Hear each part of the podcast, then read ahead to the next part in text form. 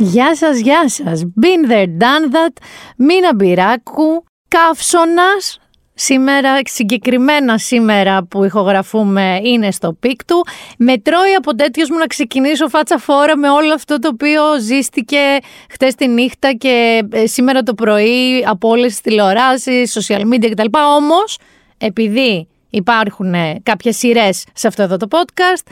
Πάμε λίγο podcast ξενιτιάς, διότι έχω πολύ γερές Πολύ γερές συμμετοχές αυτή τη φορά και θέλω, μην τυχόν και σταματήστε, μην με εκθέσετε και σταματήστε να μου στέλνετε από που με ακούτε από άλλα σημεία του κόσμου εκτός Ελλάδας. Διότι έχουμε, αυτό είναι μια ολόκληρη στήλη, δεν μπορεί να συντηρηθεί μόνη της. Πάμε με τον καζατζίδι μας να στείλουμε τους χαιρετισμούς μας. Το ψωμί της ξενιτιάς είναι πικρό, το νερό της θολό και το στρώμα σκληρό. Λοιπόν, Μαριλίζα, Νότια Αφρική, Johannesburg. Δεν ξέρω τώρα είναι το κρεβάτι σκληρό που λέει και ο Καζατζής για αυτά. Είναι εντυπωσιακό. Μου λέει ότι ήδη βρίσκεται εκεί 8 χρόνια. Ξεκίνησε ως συνήθως γιατί σε κάτι τέτοιες κουλές περιοχές ή σου κάθεται λίρα 100 κάποια δουλειά, dream job που δεν τη φαντάζεσαι και λες να πάω, να πάω. Ή προκύπτει έρωτας. Στην περίπτωση εδώ της Μαριλίζας προέκυψε έρωτας και έσκασε όμως και dream job. Δεν ξέρω, άλλες φίλες μου λένε ότι έχουν ε, πάει λόγω έρωτα στην Τιχουάνα μια φίλη. Χώρισε, αλλά έμεινε Τιχουάνα, της άρεσε. Λοιπόν, Μαριλίζα, μου πολλά φιλιά. Πάμε τώρα στο φίλο μας στη Χιλή. Άκου τώρα πόσες υπήρους έχουμε πιάσει. Ο οποίος μου έστειλε γιατί βάλαμε, νομίζω στο προηγούμενο επεισόδιο δεν βάλαμε λίγο Kendrick Lamar που λέγαμε για το Pride και λέγαμε το τραγούδι My Auntie is a Man Now και βάλαμε ένα στίχο που λέει Demetrius, ένας ξάδερφό του ότι είναι η Mary Ann Now, ότι έκανε αλλαγή φίλου. Μου είπε λοιπόν ότι Δημήτριους, έτσι το, μου στείλε, τον φωνάζουν οι Χιλιανοί, εκεί που ζει, στη Χιλή, φαντάζομαι ε, πρωτεύουσα, Σαντιάγο μάλλον. Ε. Και επειδή άκουσε τον Δημήτριο, Δημήτριο μου λέει: Είπα να σου στείλω ότι έτσι με φωνάζουν, με λένε Δημήτρη, Δημήτριος και με λένε Δημήτριους εδώ στη Χιλή. Πολλά φιλιά λοιπόν και σε σένα. Δεν μου είπες περαιτέρω λεπτομέρειες γιατί πώς έχεις βρεθεί στη Χιλή. Είναι πάρα πολύ ενδιαφέρον αυτό. Πολύ θα ήθελα να ξέρω την ιστορία σου. Come back to me. Επίσης έχουμε τη Γεωργία σε, στην ταπεινή Φλωρεντία. Ταπεινή. Μείναμε Ευρώπη. Ε, Γεωργία μου, να ξέρεις, εντάξει, τα άλλα μου ακούγονται εξωτικά, δεν έχω πάει κιόλας. Ενώ Φλωρεντία έχω πάει δύο φορές. Ε, θεωρώ ότι ζει σε μία από τις ωραιότερες πόλεις της Ευρώπης. Με πάρα πολύ κοντινή πρόσβαση στην Τοσκάνη για τα κρασιά και τις ε, μπιστέκες, αλλά και στην Πολόνια για όλα αυτά που έφαγα όταν πήγα. Λοιπόν, είσαι σε καταπληκτικό μέρος, μόνο αν δεν κάνω λάθος. Οι καύσονες στη Φλωρεντία, λόγω τόσο μαρμάρου και που είναι έτσι η πόλη, μιλάμε ότι είναι τηγάνι αντικολλητικό και εμείς τα αυγά. Και από όσο ξέρω τώρα, προηγούμενη εβδομάδα είχατε καύσονες εκεί. Ελπίζω να την πάλεψες. Θα δώσω και δύο χαιρετισμούς σε φίλες που δεν είναι της ξενιτιάς, αλλά θα τους βάζω όλους αυτήν την ενότητα. Στη φίλη Βάσια που μου είπε ότι με ακούει είτε με το αγόρι της, είτε ξέχωρα και μετά συζητάνε αυτό το podcast. Δεν ξέρω γιατί το κάνετε αυτό, δεν λέμε τόσο βαρύγδουπα πράγματα. Αλλά μου είπε ότι την τελευταία φορά. Από τι λες εσύ ότι την έσωσα; Την έσωσα από βαριά ε, ναυτία. Είχε 500 μποφόρ, λέει, στο καράβι και δεν ξέρω, δεν είχε μια δραμαμίνη να σου δώσει το αγόρι σου. Σου βάλε στα αυτιά τα ακουστικά και σου είπα την πυράκου. Και άκουσες εσύ την πυράκου και σου πέρασε ναυτία. Δηλαδή, μπράβο. Πολύ χειροκρότημα εδώ. Και στη φίλη τη Μάρο, γέλασα τόσο πολύ με το μήνυμά σου, μου στείλε μια φωτογραφία από ένα δάσος. Δεν μου είπε που μένει. Δεν μου φάνηκε για Αθήνα. Και μου λέει, και εκεί που περπατάς πρωί-πρωί, κάνεις το περπάτημά σου στο δάσος, έβαλε το podcast, άκουσε, πες ακριβώς το σημείο που παίζαμε το Running Up the Hill τη Kate Bush και λέγαμε για το Upside Down και το Βέκνα και τέτοια. Και μου στέλνει έτοιμο είναι να με βρει ο Βέκνα εδώ μέσα που περπατάω. Λοιπόν, πολλά φιλιά. Βγήκε, by the way, επειδή από το ένα θέμα στα άλλο, βγήκε by the way, ε, το τρέιλερ των δύο τελευταίων επεισοδίων του Stranger Things, που έρχεται τώρα, 1η Ιουλίου βγαίνουν μαζί ταυτόχρονα, γιατί το άλλος σου είχε αφήσει σε cliffhanger τώρα. Εγώ είμαι ε, άντε να έρθει 1η Ιουλίου. Που σου αφήνει κάτι υπονοούμενο ότι μπορεί και να μην τα καταφέρω. Εγώ δεν το πιστεύω αυτά. Θέλω να πιστέψω στα Stranger Things ότι at the end of the day, με όλες αυτές τις αειδίε, τα τέρατα, τα δαιμόνια, τα αυτά που τρώνε τα κεφάλια, που κάνουν όλα αυτά, στο τέλος κερδίζουν τα παιδάκια με τα ποδήλατα. Έτσι γίνεται παραδοσιακά στην 7η ε, τέχνη γενικότερα. Και Πάμε πίσω τώρα, πάμε λίγο στον καιρό και θέλω να, να μπω δυνατά με ένα Billy Idol. Γιατί και αυτός επεισοδιακός τύπος ήταν, αλλά όχι όσο επεισοδιακός, όσο επεισοδιακή μάλλον ήταν αυτή που θα συζητήσουμε παρακάτω. Λοιπόν, Hot in the City δεν λέει τίποτα, παιδιά, ε. Δηλαδή, καταρχάς να πούμε ότι είμαστε Ιούνιο. Δεν έχουμε πει καλό Ιούλιο ακόμα. Είμαστε Ιούνιο. Δηλαδή, αυτού το δω το σαραντάρι μας βρήκε Ιούνιο. Και έκανα μια γρήγορα, ένα γρήγορο ψαχτικό που λέμε. Θυμάστε τον καύσωνα του 81 ή του 82, αν δεν κάνω λάθος, που ήταν αντίστοιχα Ιούνιο, φοβερός καύσωνας, δεν είχαμε αυτή την ε, τεχνολογία που έχουμε τώρα, που πέθανε κόσμος. Ο επόμενος μετά από αυτόν που είχαμε και τον συζητούσαμε έγινε μετά από 25 χρόνια Ιούνιο. Κάπου το 7, κάτι τέτοιο. Και έκτοτε γίνεται κάθε χρόνο. Δηλαδή, αν θέλετε να μιλήσουμε λίγο για την κλιματική αλλαγή και κρίση, σκεφτείτε αυτό, ότι το 81-82 συζητήσαμε για ένα μεγάλο καύσωνα που πέθαιναν άνθρωποι χαμός, συνέβη ξανά μετά από 25 χρόνια. Που λες, εντάξει, είναι μία τακτικότητα λογική για Ιούνιο. Και από το, από το 7 και μετά 8 έχουμε κάθε χρόνο τον Ιούνιο αυτό. Το οποίο δεν ξέρω πού θα φτάσει. Ξέρω να σας πω όμως με μεγάλη βεβαιότητα ότι εγώ πια στην ηλικία που είμαι έχω μηδενική. Δεν πιστεύω ότι έχει αλλάξει που λέμε η ζέστη. Μπορεί να ισχύει και αυτό λίγο. Θεωρώ ότι πραγματικά πραγματικά ότι η ηλικία που αυξάνεται είναι ευθέως ανάλογη με τη μία αντοχή σου στη ζέστη. Δηλαδή είναι αυτό που θυμά... δεν θυμάσαι όταν ήμασταν μικροί, που είχε 43 βαθμούς και τι ήταν η ιδέα, παμπαραλία, παμπαραλία, τι να πας παραλία που έβραζε στο ζουμί σου; Δεν νιώθαμε και καθόμασταν και στον ήλιο, για να μην συζητήσω και αυτό. Έτσι, σαν τις ταφίδες, απλωτή όσο μεγαλώνεις, λίγο την παλεύεις όλο. Δηλαδή, έτσι και μου πεις τώρα, έχεις 42 βαθμούς, πάμε να δροσιστούμε στην παραλία. Ε, θα φύγεις με κλωτσιές, κανονικά. Εγώ η αντοχή μου φτάνει μόνο αυτό το περίφημο που λέμε το δίπτυχο βρακί καναπές air condition. Φέτος το air condition σε πιάνει λίγο η ψυχή σου εκεί που το φορτσάρεις και του δίνεις, αλλά νιώθεις ρε παιδί μου, παλιά έλεγες Α βγούμε να φάμε κάπου ακριβά, τι που θα το κάψουμε, κύριε Στέφανε. Τώρα είναι το BTU. Δηλαδή, δίνεις το air condition, το αφήνεις εκεί, λες, μήπως το κλείσω, δρώσει το, το σπίτι λίγο. Το κλείνεις, αρχίζει, οπ, κοχλάζει χύτρα, το ξαναβάζεις. Και στο τέλος λες: Τι να κάνουμε, έτσι είναι η ζωή. Δεν θα ξαναβγούμε από το σπίτι, αλλά τουλάχιστον να μην πεθάνουμε από τη ζέστη. Λοιπόν, παρόλα αυτά, εσείς όταν θα ακούτε αυτό το podcast, θα έχει φύγει ο καύσωνας. Όχι μόνο θα έχει φύγει, θα έχει φύγει λίγο και πολύ καθετοποιημένα. Δηλαδή, θα πέσει απότομα η θερμοκρασία που σου κού. Λέει και για κάτι χαζομπουρινάκια, βροχούλες, όχι ιδιαίτερα στην Αττική. Νομίζω μόνο ε, Ανατολική Αττική, καμιά, κανένα μπουρινάκι μπορεί να σκάσει. Το καλό είναι ότι θα έχει επανέλθει η θερμοκρασία σε λογικά επίπεδα. Γιατί, γιατί πιστεύω ότι τον Ιούλιο θα είναι μόνο καύσωνας. Οπότε χαρείτε λίγο αυτή την ας πούμε δροσούλα που θα έχουμε αυτό το Σαββατοκύριακο. Και τώρα, Εκτός από το ότι το, που λέω το κάψαμε και Στέφανε με το air condition έτσι να, να καίει σερή, το κάψανε Γιάννη μου και στο φάληρο εχθές. Το κάψανε πολύ όμως το κάψανε στο φάληρο και μάλιστα ήταν διπλό. Δηλαδή υπήρχε ένας δανταϊσμός. Δηλαδή υπάρχει δανταϊστικό έντονο, έντονο χαρακτηριστικό της χτεσινής βραδιάς, δηλαδή το βράδυ της Τετάρτης και τα δύο αυτά περιστατικά ήταν και τα δύο στον Οφάλιρο και κοντά. Να πάμε από το βασικό που έχει βοήξει ο τόπος. Ωραία. Πάμε στα βραβεία του Μαντ τα βραβεία του ΜΑΔ μετά από δύο χρόνια έτσι χωρίς κόσμο, με κάτι ψηλικοκό, με αυτό, ήταν φίσκα το τέκβοντο. Ήταν sold out, ήταν γεμάτο στο μη περαιτέρω και όπως σας έχω προπεί, σε οποιοδήποτε μαζικό event, ρε παιδί μου, αν εγώ και εσύ κλείσουμε μεθαύριο την πλατεία νερού και πούμε ε, ο Γιάννης και η Μίνα θα βγάλουν ένα ντουέτο, θα έχουμε κόσμο. Απλά και μόνο γιατί ο κόσμος θέλει να μαζευτεί να χαρεί. Σε αυτή λοιπόν τη λογική είχαν μαζευτεί να χαρούνε φουρέ, Φερέιρε, Αργυρούς, τη Κακομήρα, αυτούς τους τραγουδιστές που αγαπάνε και είχαν γεμίσει ασφικτικά το γήπεδο. Και τι γίνεται, ήτανε μέσα και γνωστοί τράπερς το ντουέτο, το superstar ήταν ο Σνικ, ήταν και ο Light. Εδώ θέλω να θυμηθούμε εκείνες τις υπέροχες στιγμές, θυμάσαι που είχαμε βάλει και τα stories τους, που προκαλούσαν ένα τον άλλο να δαρθούν και μετά δεν βρει, δε, ε, ε, ε, στέλνανε story. Αλλά πού είσαι, είμαι εδώ και σε περιμένω. Δεν είπαμε εμείς εκεί, είπαμε στην άλλη γωνία, είχαν χαθεί. Κατέληξαν τελικά να πούνε ότι μήπως κλείσουμε ένα γήπεδο, το Taekwondo, το είχαν πει και μεταξύ του και σοβαρού, να δαρθούμε να δώσουμε και κάνα λεφτό σε φιλανθρωπικό. Λοιπόν, κρατήστε όλο αυτό. Γενικά το beef τους πάει και έρχεται με μπηχτούλες και story, μέχρι που δεν χρειάστηκε να κανονίσουν κάτι αυτοί οι άνθρωποι, γιατί τα MAD κανόνιζαν να δώσουν κάποια μουσικά βραβεία, τους βάλαν να κάτσουν σχετικά κοντά, ο, Snik, ο, ο Light το κατήγγειλε κιόλας αυτό, ότι εγώ τους είπα, μην μας βάλετε δίπλα-δίπλα. Και μας βάλανε. Βέβαια, Light μου εδώ να πούμε ότι το ότι σας βάλανε δίπλα-δίπλα δεν σημαίνει ότι έπρεπε να γίνει αυτό που έγινε. Θα μου πείτε τώρα τι έγινε. Τι έγινε.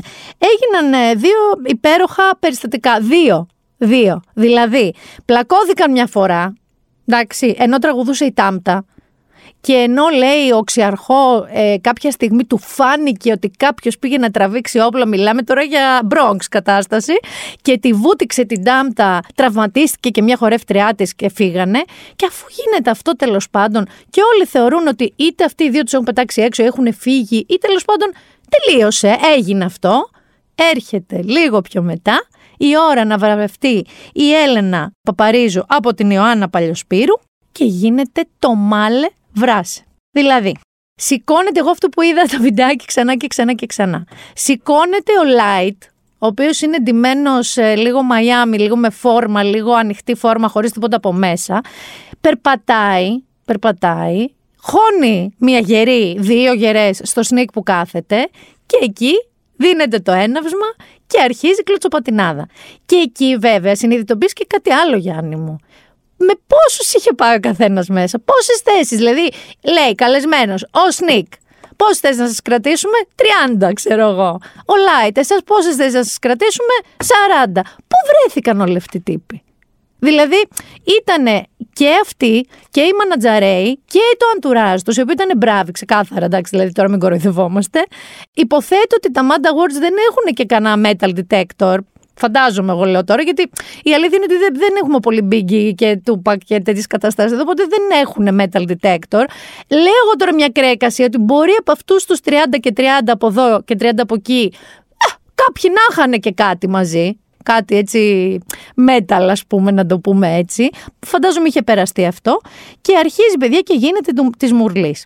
Η Έλληνα Παπαρίζου τώρα σε όλο αυτό, διότι τη λυπήθηκε η ψυχή μου, Ήτανε ακριβ... Αυτή ήταν μπροστά μπροστά στη σκηνή, γιατί και μέγα stars, έτσι. Η Παπαρίζου, λοιπόν, η γυναίκα, καθόταν εκεί μπροστά, γιατί θα τη βράβευε, ξαναλέω, η Ιωάννα Παλιοσπύρου, που ήταν επί σκηνής, με το μικρόφωνο στο χέρι, για να τη βραβεύσει. Εκεί λοιπόν στην κλωτσοπατινάδα Βλέπουμε μία Έλενα Παπαρίζου να προσπαθούν, κάνα δύο δικοί της άνθρωποι που ήταν κοντά να τη φυγαδεύσουν, να καβαλάει καθίσματα, να φεύγουν καρέκλες, να τις πρόχνουν, να τις χώνουν αγκονιές. Τραυματίστηκε η γυναίκα κανονικά. Δηλαδή έφαγε, μάζεψε μερικές ψηλές χωρίς λόγο, γιατί ήταν απλά εκεί. Να ακούσουμε εδώ λίγο, ε, διότι έγινε ένα τεράστιο χάος, όπως καταλαβαίνετε. Ο κόσμος γιούχαρε, μερικοί λύθη, γιατί το άκουσα και αυτό πανηγύριζαν. Τύπου ναι, ναι, δώστε, δώστε, δώστε. Θα φτάσουμε λίγο και εκεί. Και θέλω εδώ να ακούσουμε λίγο την καημένη την Ιωάννα Παλιοσπύρου, η οποία προσπάθησε ενώ στέκεται τρομερά μήχανη με ένα μικρόφωνο, να πει ότι όχι παιδιά δεν είμαστε υπέρ της βίας. Πάμε να τα ακούσουμε λίγο.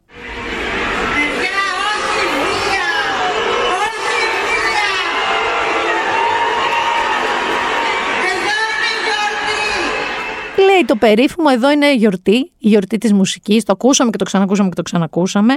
Δεν εισακούστηκε, διότι συνέχισαν να δέρνονται με πάρα πολύ.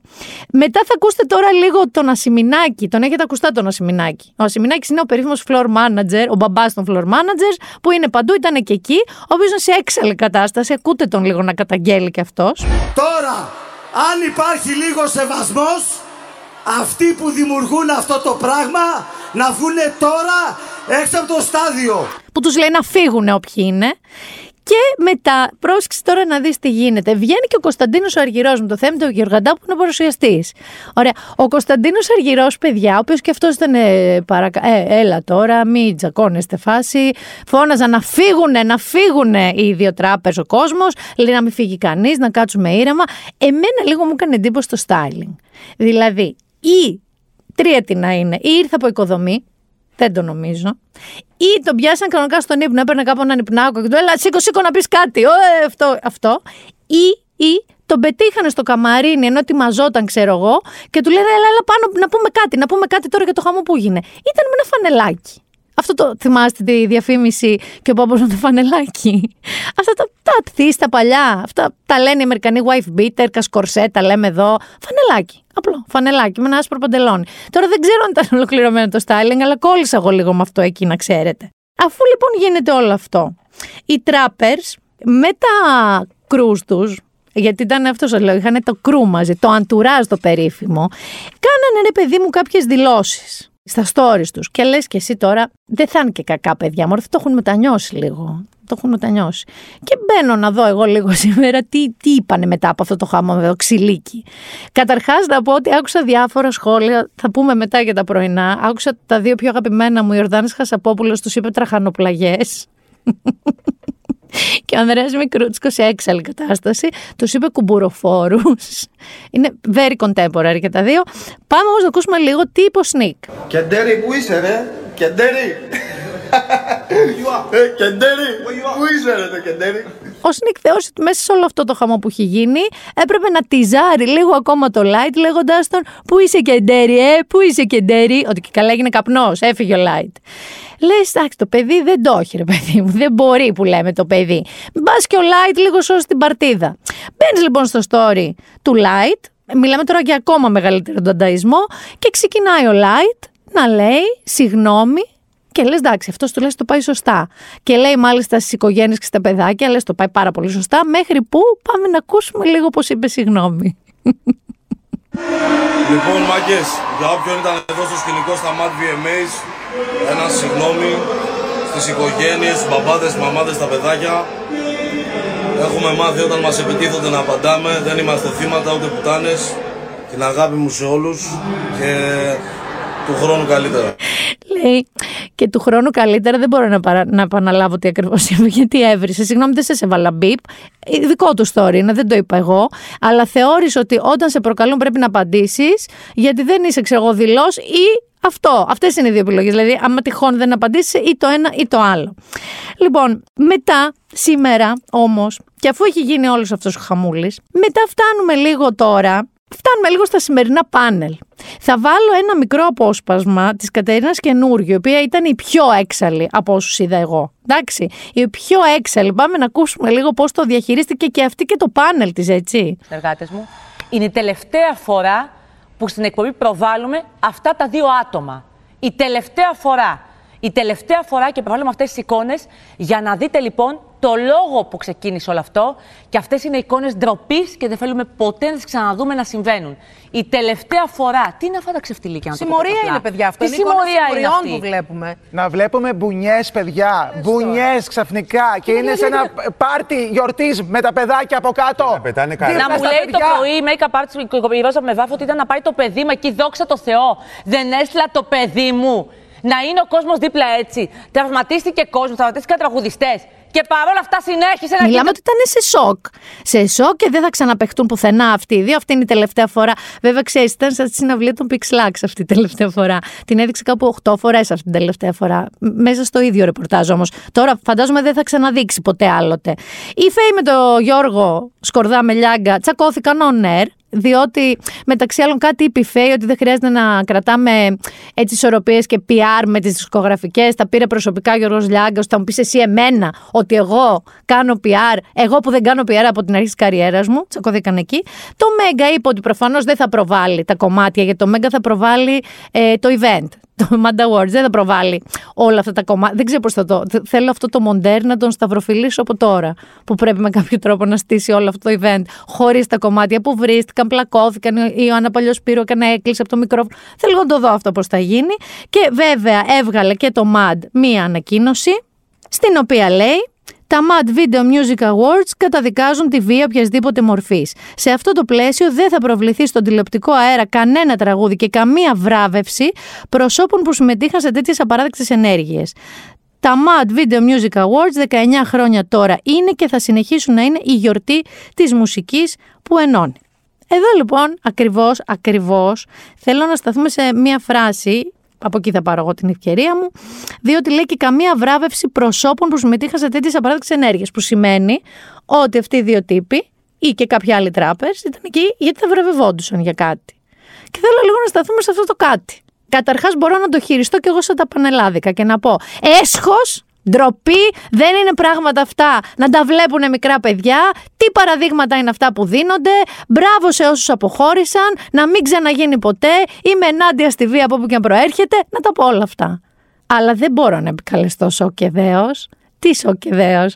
Πρώτον, υπάρχει ένα τρελό ιστορικό μεταξύ τους που μόνο έτσι τροφοδοτείται. Να πω εδώ ότι το best, ας πούμε, viewed βίντεο του ενός και του άλλου στα τραγουδία τους είναι κοντά στα 27 εκατομμύρια του ενός και 28 εκατομμύρια του άλλου. Άρα, μιλάμε αρχικά για αυτά τα δυσθεώρητα μεγέθη. Και κατά δεύτερον, μιλάμε ότι είναι και πολύ κοντινή. Δηλαδή, δεν είναι ότι ο ένας ξέρεις υπερτέρει. Οπότε, τι είπανε, να βγάλουν τη ματσίλα τους, να τη μετρήσουν σε ένα χώρο που θα γίνει γκέλ. Δεν καταλαβαίνετε πόσα κλικς έχουν από χτες μέχρι σήμερα αυτά τα τραγούδια. Και έπειτα, και έπειτα. Πάμε και στο διατάφτο, στο πιο ουσιώδες πράγμα.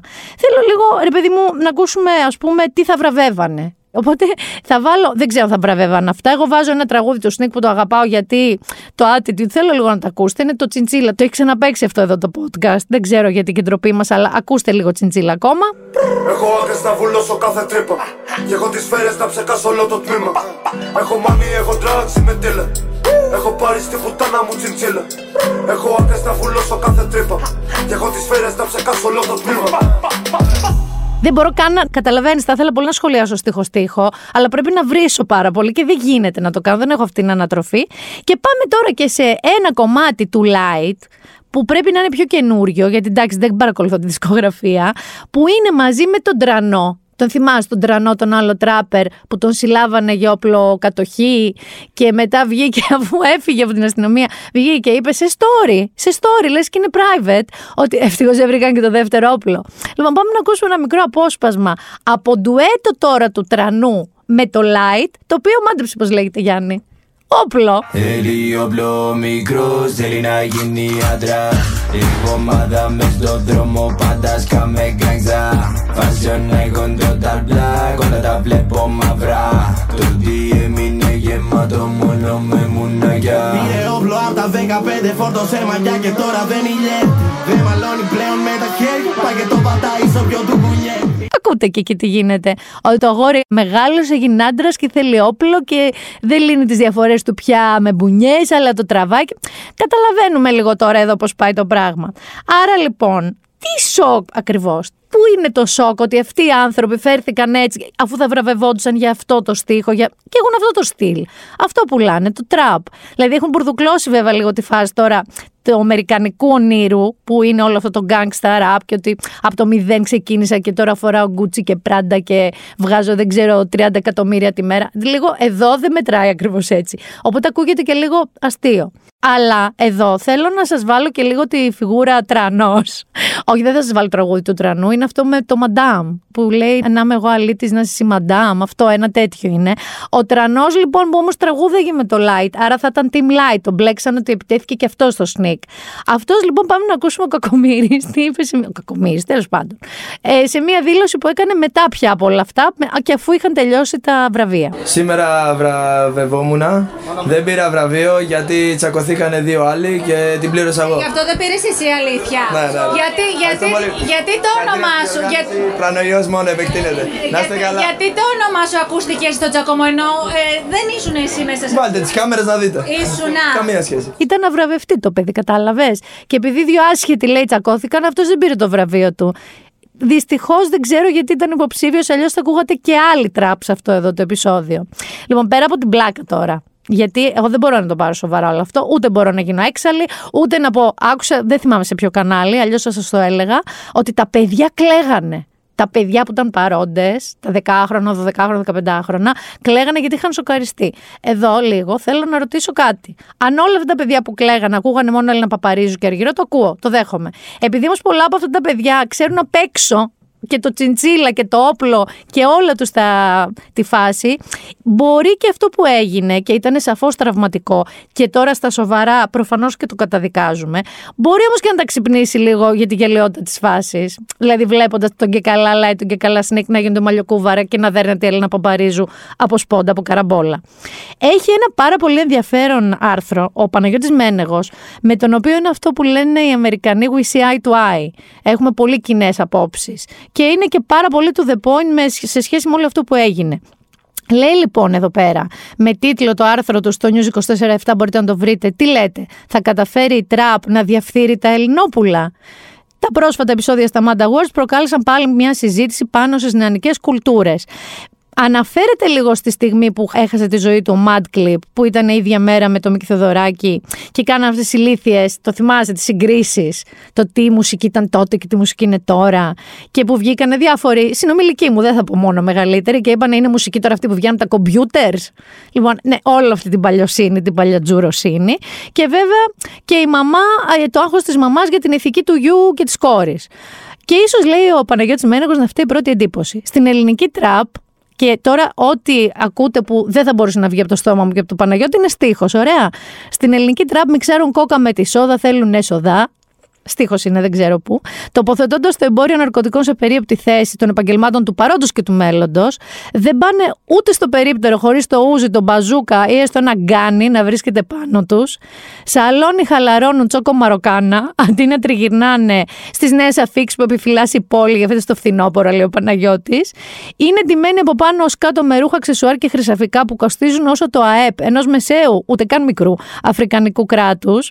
Ε, κάνουν σεξ, δεν θα πω τη λέξη, μόνο bitches δεκάρια, το άλλο λένε, ξεκαθαρίζοντας σαφέστατα την άποψη και τις προθέσεις τους για το γυναικείο φύλο, ενώ θαρρίζονται ακόμα και για πικνίκ στου Φιλοπάππου να βγουν μία Κυριακή πρωί, είναι ανα πάσα στιγμή έτοιμοι να γυρίσουν πάνω στο καρέ τραπεζομάντιλο το επόμενο πιο δημοφιλές βίντεο στο Pornhub. Αυτό είναι το κείμενο του Παναγιώτη. Βέβαια, αν είσαι λέει πάνω από 15 άντε 18 ετών, το αστείο είναι πολύ εκεί για να μην το πιάσετε. Και λέει ακριβώς αυτό που σας είπα. Αυτή η αδέξια μίξη ελληνικού ονείρου και αμερικανικού γκάγκστα συγκροτεί μια σκηνή με περισσότερους επίδοξους Τόνι Μοντάνα από όσου μπορεί να αντέξει. Υποστηρίζεται από την ελληνική βιομηχανία LOL, λίγο πολύ με τους όρους που κυριαρχούσε η Λεκοπόπ σε προηγούμενες δεκαετίες. Αναδεικνύει αυτή η σκηνή όντως μια γενιά τρομερών παραγωγών, μουσικών παραγωγών, που αναγκαστικά όμως κάνουν παπάδες, αλλά θα μείνουν σε αυτό το επίπεδο γιατί αυτή είναι η ελληνική τραπ. Έτσι θα ξεφουσκώσει κάποια στιγμή. Και η ελληνική τραπ θα αποτελέσει, λέει, αν δεν το έχει ήδη κάνει, τη βάση για μερικά διδακτορικά σίγουρα και πολλές μεταπτυχιακές εργασίες. Στανταράκι. Θα συνεχίσει να σκανδαλίζει την Κατερίνα Καινούριου και τα μεσημεριανάδικα, ίσως και να εκθέτει όσους την έχουν αγκαλιάσει με το ζόρι, βλέποντας ή γράφοντας πράγματα που δεν υπάρχουν, πα και κάτσουν με την νεολαία. Λοιπόν, η αλήθεια είναι ότι οι συνομήλικοί μου υποστηρικτές της τραπ με την έννοια έτσι είναι η φάση, είναι λίγο ό,τι να είναι. Η τραπ με αυτό το πράγμα αφορά αυτούς που αφορά αυτές τις ηλικίες. Δεν μπορεί να αφορά στα σωστά μας τώρα ένα πενιντάρι. Δηλαδή εκεί το πρόβλημα είναι ο πενιντάρι, όχι η τραπ. Βγάζοντας έξω το μουσικό κομμάτι, η εικονογραφία της λέει είναι χαρακτηριστικό φαινόμενο μιας εποχής που στα social media μπορείς να είσαι ό,τι φαντασιώνεσαι. Από Insta Babe, που 24-7 ποζάρεις για εξώφυλλα που δεν θα τυπωθούν ποτέ, μέχρι πρωταγωνιστής σε ένα νάρκο για τους close friends στο Instagram. Η ελληνική τραπ συνεχίζει ο Παναγιώτης, Μπορεί να είναι όλα αυτά, πολλά περισσότερα και τίποτα. Όμως σίγουρα δεν είναι το κακό πρότυπο που θα οδηγήσει τα παιδιά μας στο βούρκο. Αν έχουμε πρόβλημα με τους τοίχου, που καλός ή κακός είναι μέρος μιας εισαγόμενης hip hop μυθολογία 40 ετών, τότε λέει ο Παναγιώτης ε, Μένεγος, γιατί να μην έχουμε πρόβλημα π.χ. με τι δίδαγμα αφήνει βία στις ταινίες του Σκορσέζε. Γιατί ο σεξίσταρος Τόνι Σοπράνο είναι ο αγαπημένος μας τηλεοπτικός ήρωας. Γιατί ανεχόμαστε τα πιστολίδια στα video games, τα συνθήματα στα γήπεδα. Μήπως να πιάσουμε και τους τοίχου στα λαϊκά. Λέει ένα στίχο ματώνει σαν την μπρόκα την παλάμη της καρδιάς. Αν ανοίξει αυτό το λιχνάρι, όσο και να σκάβουμε, τζίνι δεν θα βγει, λέει ο Μένεγο. Ή και να βγει δεν θα μας αρέσει. Και συνεχίζει, αφήστε που είναι και πολύ ενοχλητικό αυτό το πατρονάρισμα. Να ανησυχεί τόσο πολύ για τα κακά πρότυπα η ελληνική κοινωνία, που κάθε βράδυ σαλόνι χαλαρώνει, κάνοντας ζάπινγκ ανάμεσα σε reality που μαγειρεύουν, reality που βγάζουν μοντέλα, reality που διεκδικούν τον bachelor, reality που τσακώνονται. Μια και λέω reality, το survivor είναι ακόμα μέσα οι άνθρωποι θα κάνει overlap με το επόμενο survivor. Μήπως έχουν στόχο να μην χαλάνε τις κατασκευές και να φέρουν τους επόμενους, ενώ οι προηγούμενοι είναι μέσα; Μήπως μήπως πάει σε ρί; Μήπως κατοικήσουμε ένα νησί; Πότε θα τους βγάλουν τους survivors από μέσα; Κλείνω την παρένθεση και ο Παναγιώτης καταλήγει. Αυτή η ανησυχία δε είναι το δεύτερο πιο ενοχλητικό κλισέ περί νεότητας. Αμέσως μετά το διαχρονικό, εμείς τα κάναμε χάλια, αλλά ποντάρω στις επόμενες γενιές ότι θα τα καταφέρουν καλύτερα. Το κλισέ που αναφέρει το Παναγιώτη είναι ότι διευθύνουν την νεολαία.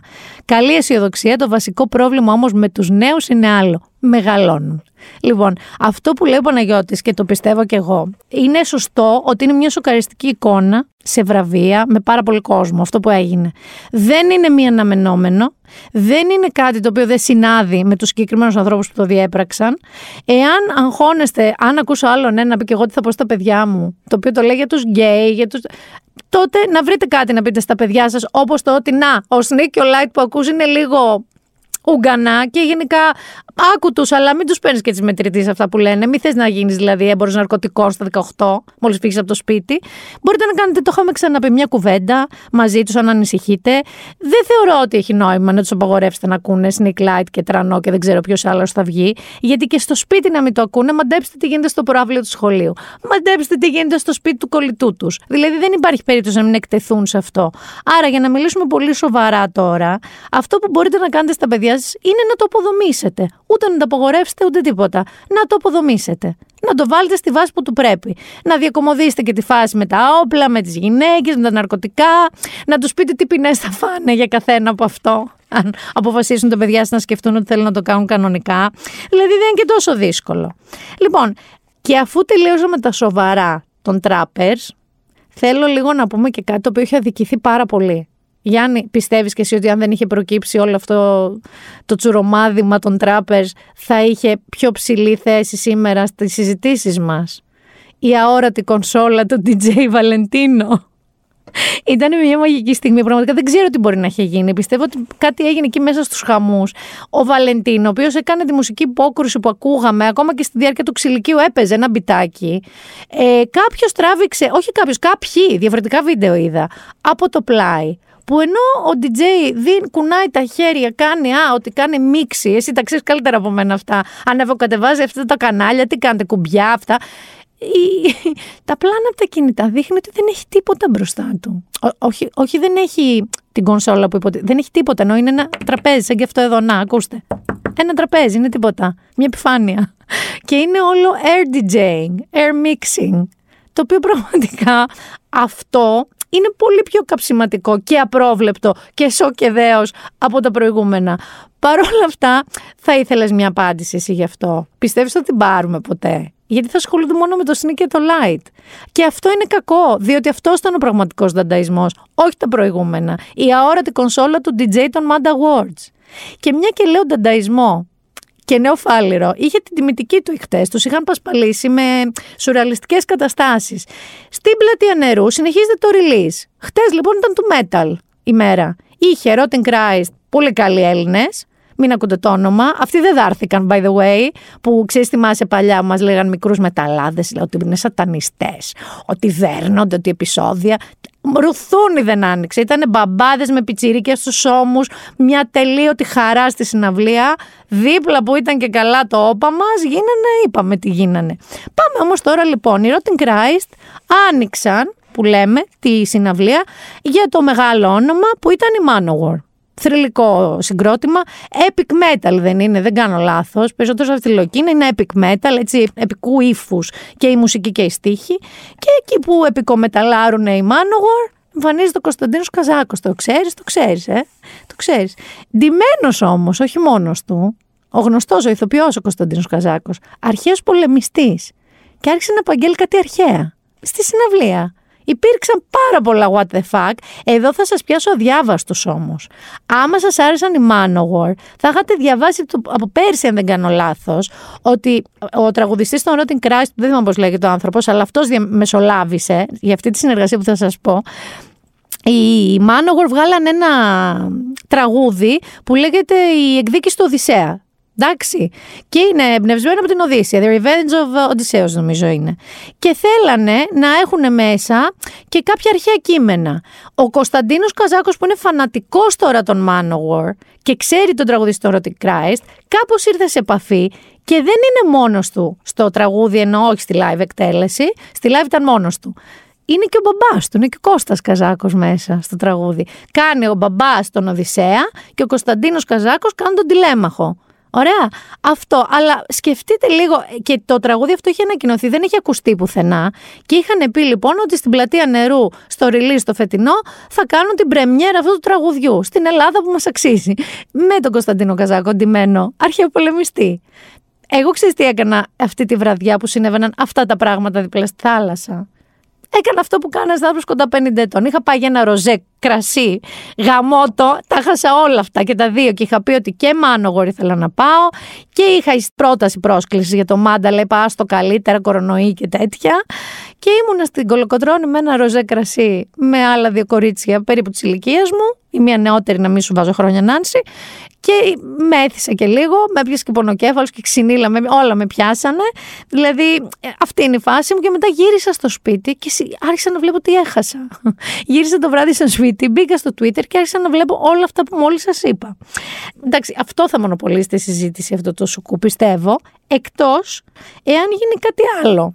Γιατί και το άλλο το έχω πει εγώ. Κασάνδρα πρέπει να λέγεται αυτό το podcast. Θυμάσαι πριν λίγα επεισόδια που συζητούσαμε ότι δεν θα βρει κανείς ποτέ. By the way, θα σου κάνω συνέντευξη, Γιάννη μου, μια μέρα. Ο Γιάννης Βασιλιάδη, εδώ ηχολήπτης μας, ξεκίνησε να μου αφηγείται σκασμένο στα γέλια μια περιπέτεια των νιάτων του στην Ηρακλιά που θα πάω εγώ φέτος. Και είναι μια καλή ιδέα να θυμηθούμε ακραίες διακοπές των νιάτων μας. Που ούτε ξέραμε τι μας περιμένει, ούτε ξέραμε τι κάναμε. Περπάτησε δυόμιση ώρες, τους μάζεψαν κάτι ντόπιοι. Κόντουσαν να μείνουν στον τόπο τα παιδιά τότε. Λοιπόν, γυρίζω όμως. Θυμάσαι που συζητούσαμε ότι σύντομα στα επόμενα δύο χρόνια οι Έλληνες δεν θα έχουν πουθενά να πάμε διακοπές. Γιατί πρώτον δεν θα βρίσκουμε. Δεύτερον, και να βρίσκουμε δεν θα μπορούμε να πληρώσουμε αυτά που μας δάνε. Γιατί η αλήθεια είναι ότι φέτος ξέρεις, έχουν ξεσαλώσει. Νοικιάζει δηλαδή ένα οριακό, ένα basic, που του έχουμε τάξει μια τσιμεντοκονία και μια τουαλετίτσα. Ούτε εγώ με το 1,55 να μην χωράω καλά-καλά, ξέρω 150. 180. Είναι ανακαινισμένο. Έχουμε και WiFi. Σιγά! Μην το έχετε το WiFi και δώστε μου 120. Λοιπόν, όχι, εντάξει, να έχει WiFi. Είχα αναφέρει λοιπόν τότε τα δύο ψη. Και είχα αστιευτεί ότι παίζω τύπου όνομα ζώφιτο πράγμα και ξεκινάω από το δύσκολο γράμμα να πάω. Και είχα πει ψέριμο και ψαρά. Που έχω ακούσει και για τα δύο, ότι είναι πάρα πολύ ωραία μέρη και λες πόσοι να πάνε πια στην ψέριμο και στα ψαρά. Έλα όμως που εγώ τι λέω, όταν πω ότι κάτι μου αρέσει να ξέρεις, ας πούμε ένα άρωμα, το σταματάει η εταιρεία. Μετά από λίγο καιρό. Άμα πω ότι τι ωραίο μαγαζί αυτό που φάγαμε, κλείνει. Έχω αυτή την κατάρα για κάποιο λόγο. Λέω λοιπόν, τι ωραία επιλογή ψέριμος να πηγαίναμε. Έρχεται η Τουρκία και όχι όποια Τουρκία τώρα, όλα τα ΜΜΕ, το Ανατολού, το Πρακτορείο Ειδήσεων και αρχίζουν να λένε ότι καταρχάς το κατασκό, την κατασκόπευαν οι Τούρκοι. Και οι οποίοι είδανε, λέει, ότι Καταρχάς είπαν ότι είναι δική τους. Α ξεκινήσουμε το πιο βασικό. Είπαν ότι είναι δικό τους νησί, η Ψέριμος, που εγώ θέλω να πάω διακοπές. Και μετά είπαν ότι έχουν αποδείξεις, δηλαδή φωτογραφίες, δηλαδή έχουν τραβήξει βίντεο και φωτογραφίες στο μη τουρκικό νησί της Ψερίμου, όπου βλέπουν, λέει, δυνάμεις στρατιωτικές, Έλληνες στρατιώτες και βαρύ οπλισμό, η οποία Ψέριμος το λένε ότι είναι περίπου 8 χιλιόμετρα νοτιοδυτικά της Χερσονήσου, της Αλικαρνασού, εξού και λένε ότι είναι δικό τους. Σου έχω πει τη φορά που ήμουν στη Σίμη και μου ήρθε ένας ασύλληπτος λογαριασμός κινητού γιατί έπιανα τουρξέλ και δεν το είχα πάρει πρέφα. Και τότε δεν, δεν, το roaming δεν ήταν, ξέρεις. Όχι, ήρθε ένας ασύλ. Έκανα διακοπές 10 μέρες στην Τουρκία, σύμφωνα με τον πάροχό μου, να ξέρεις. Έδωσα μάχη μετά να μην πληρώσω αυτά. Συνεχίζω όμως και λέει λοιπόν ότι σύμφωνα με το διεθνές δίκαιο, τουρκική άποψη, το νησί Ψέριμος, το οποίο δεν κατοικείται και απαγορεύεται η ύπαρξη στρατιωτικών εγκαταστάσεων εκεί, ήρθε στο προσκήνιο με την επίσκεψη του Έλληνα Πρωθυπουργού Κυριακού Μητσοτάκη τις προηγούμενες ημέρες, λέει το Ανατολού και προσθέτει. Κατά τη διάρκεια αυτής της επίσκεψης, η οποία είχε ευρεία κάλυψη στα ελληνικά μέσα ενημέρωσης, ο Μητσοτάκης, Μητσοτάκης Γιώκ, που είχε πει ο Ερντογάν, ανάρτησε, λέει, στο λογαριασμό του στα social media την ελληνική σημαία που σχεδιάστηκε στο νησί. Όντως έχει μια τεράστια ελληνική σημαία στα βράχια. Γράφοντας στην ανάρτησή του τον μπλε του Αιγαίου, συναντά τον μπλε της σημαίας. Εκεί λοιπόν το τουρκικό πρακτορείο αποφάσισε να αναλύσει λεπτομερώς όσα είδε, μιλώντας για το που είναι ελικοδρόμιο, που υπάρχουν κατασκευές, τσιμεντένια φράγματα, που υπάρχουν δεξαμενές νερού. Δεν είναι ωραία αυτά να τα λέει ένα τουρκικό πρακτορείο στην Τουρκία. Σημαίνει ότι το παρακολουθούσε κανονικά. Και γενικά είναι πολύ ανησυχητικό αυτό, να ξέρετε.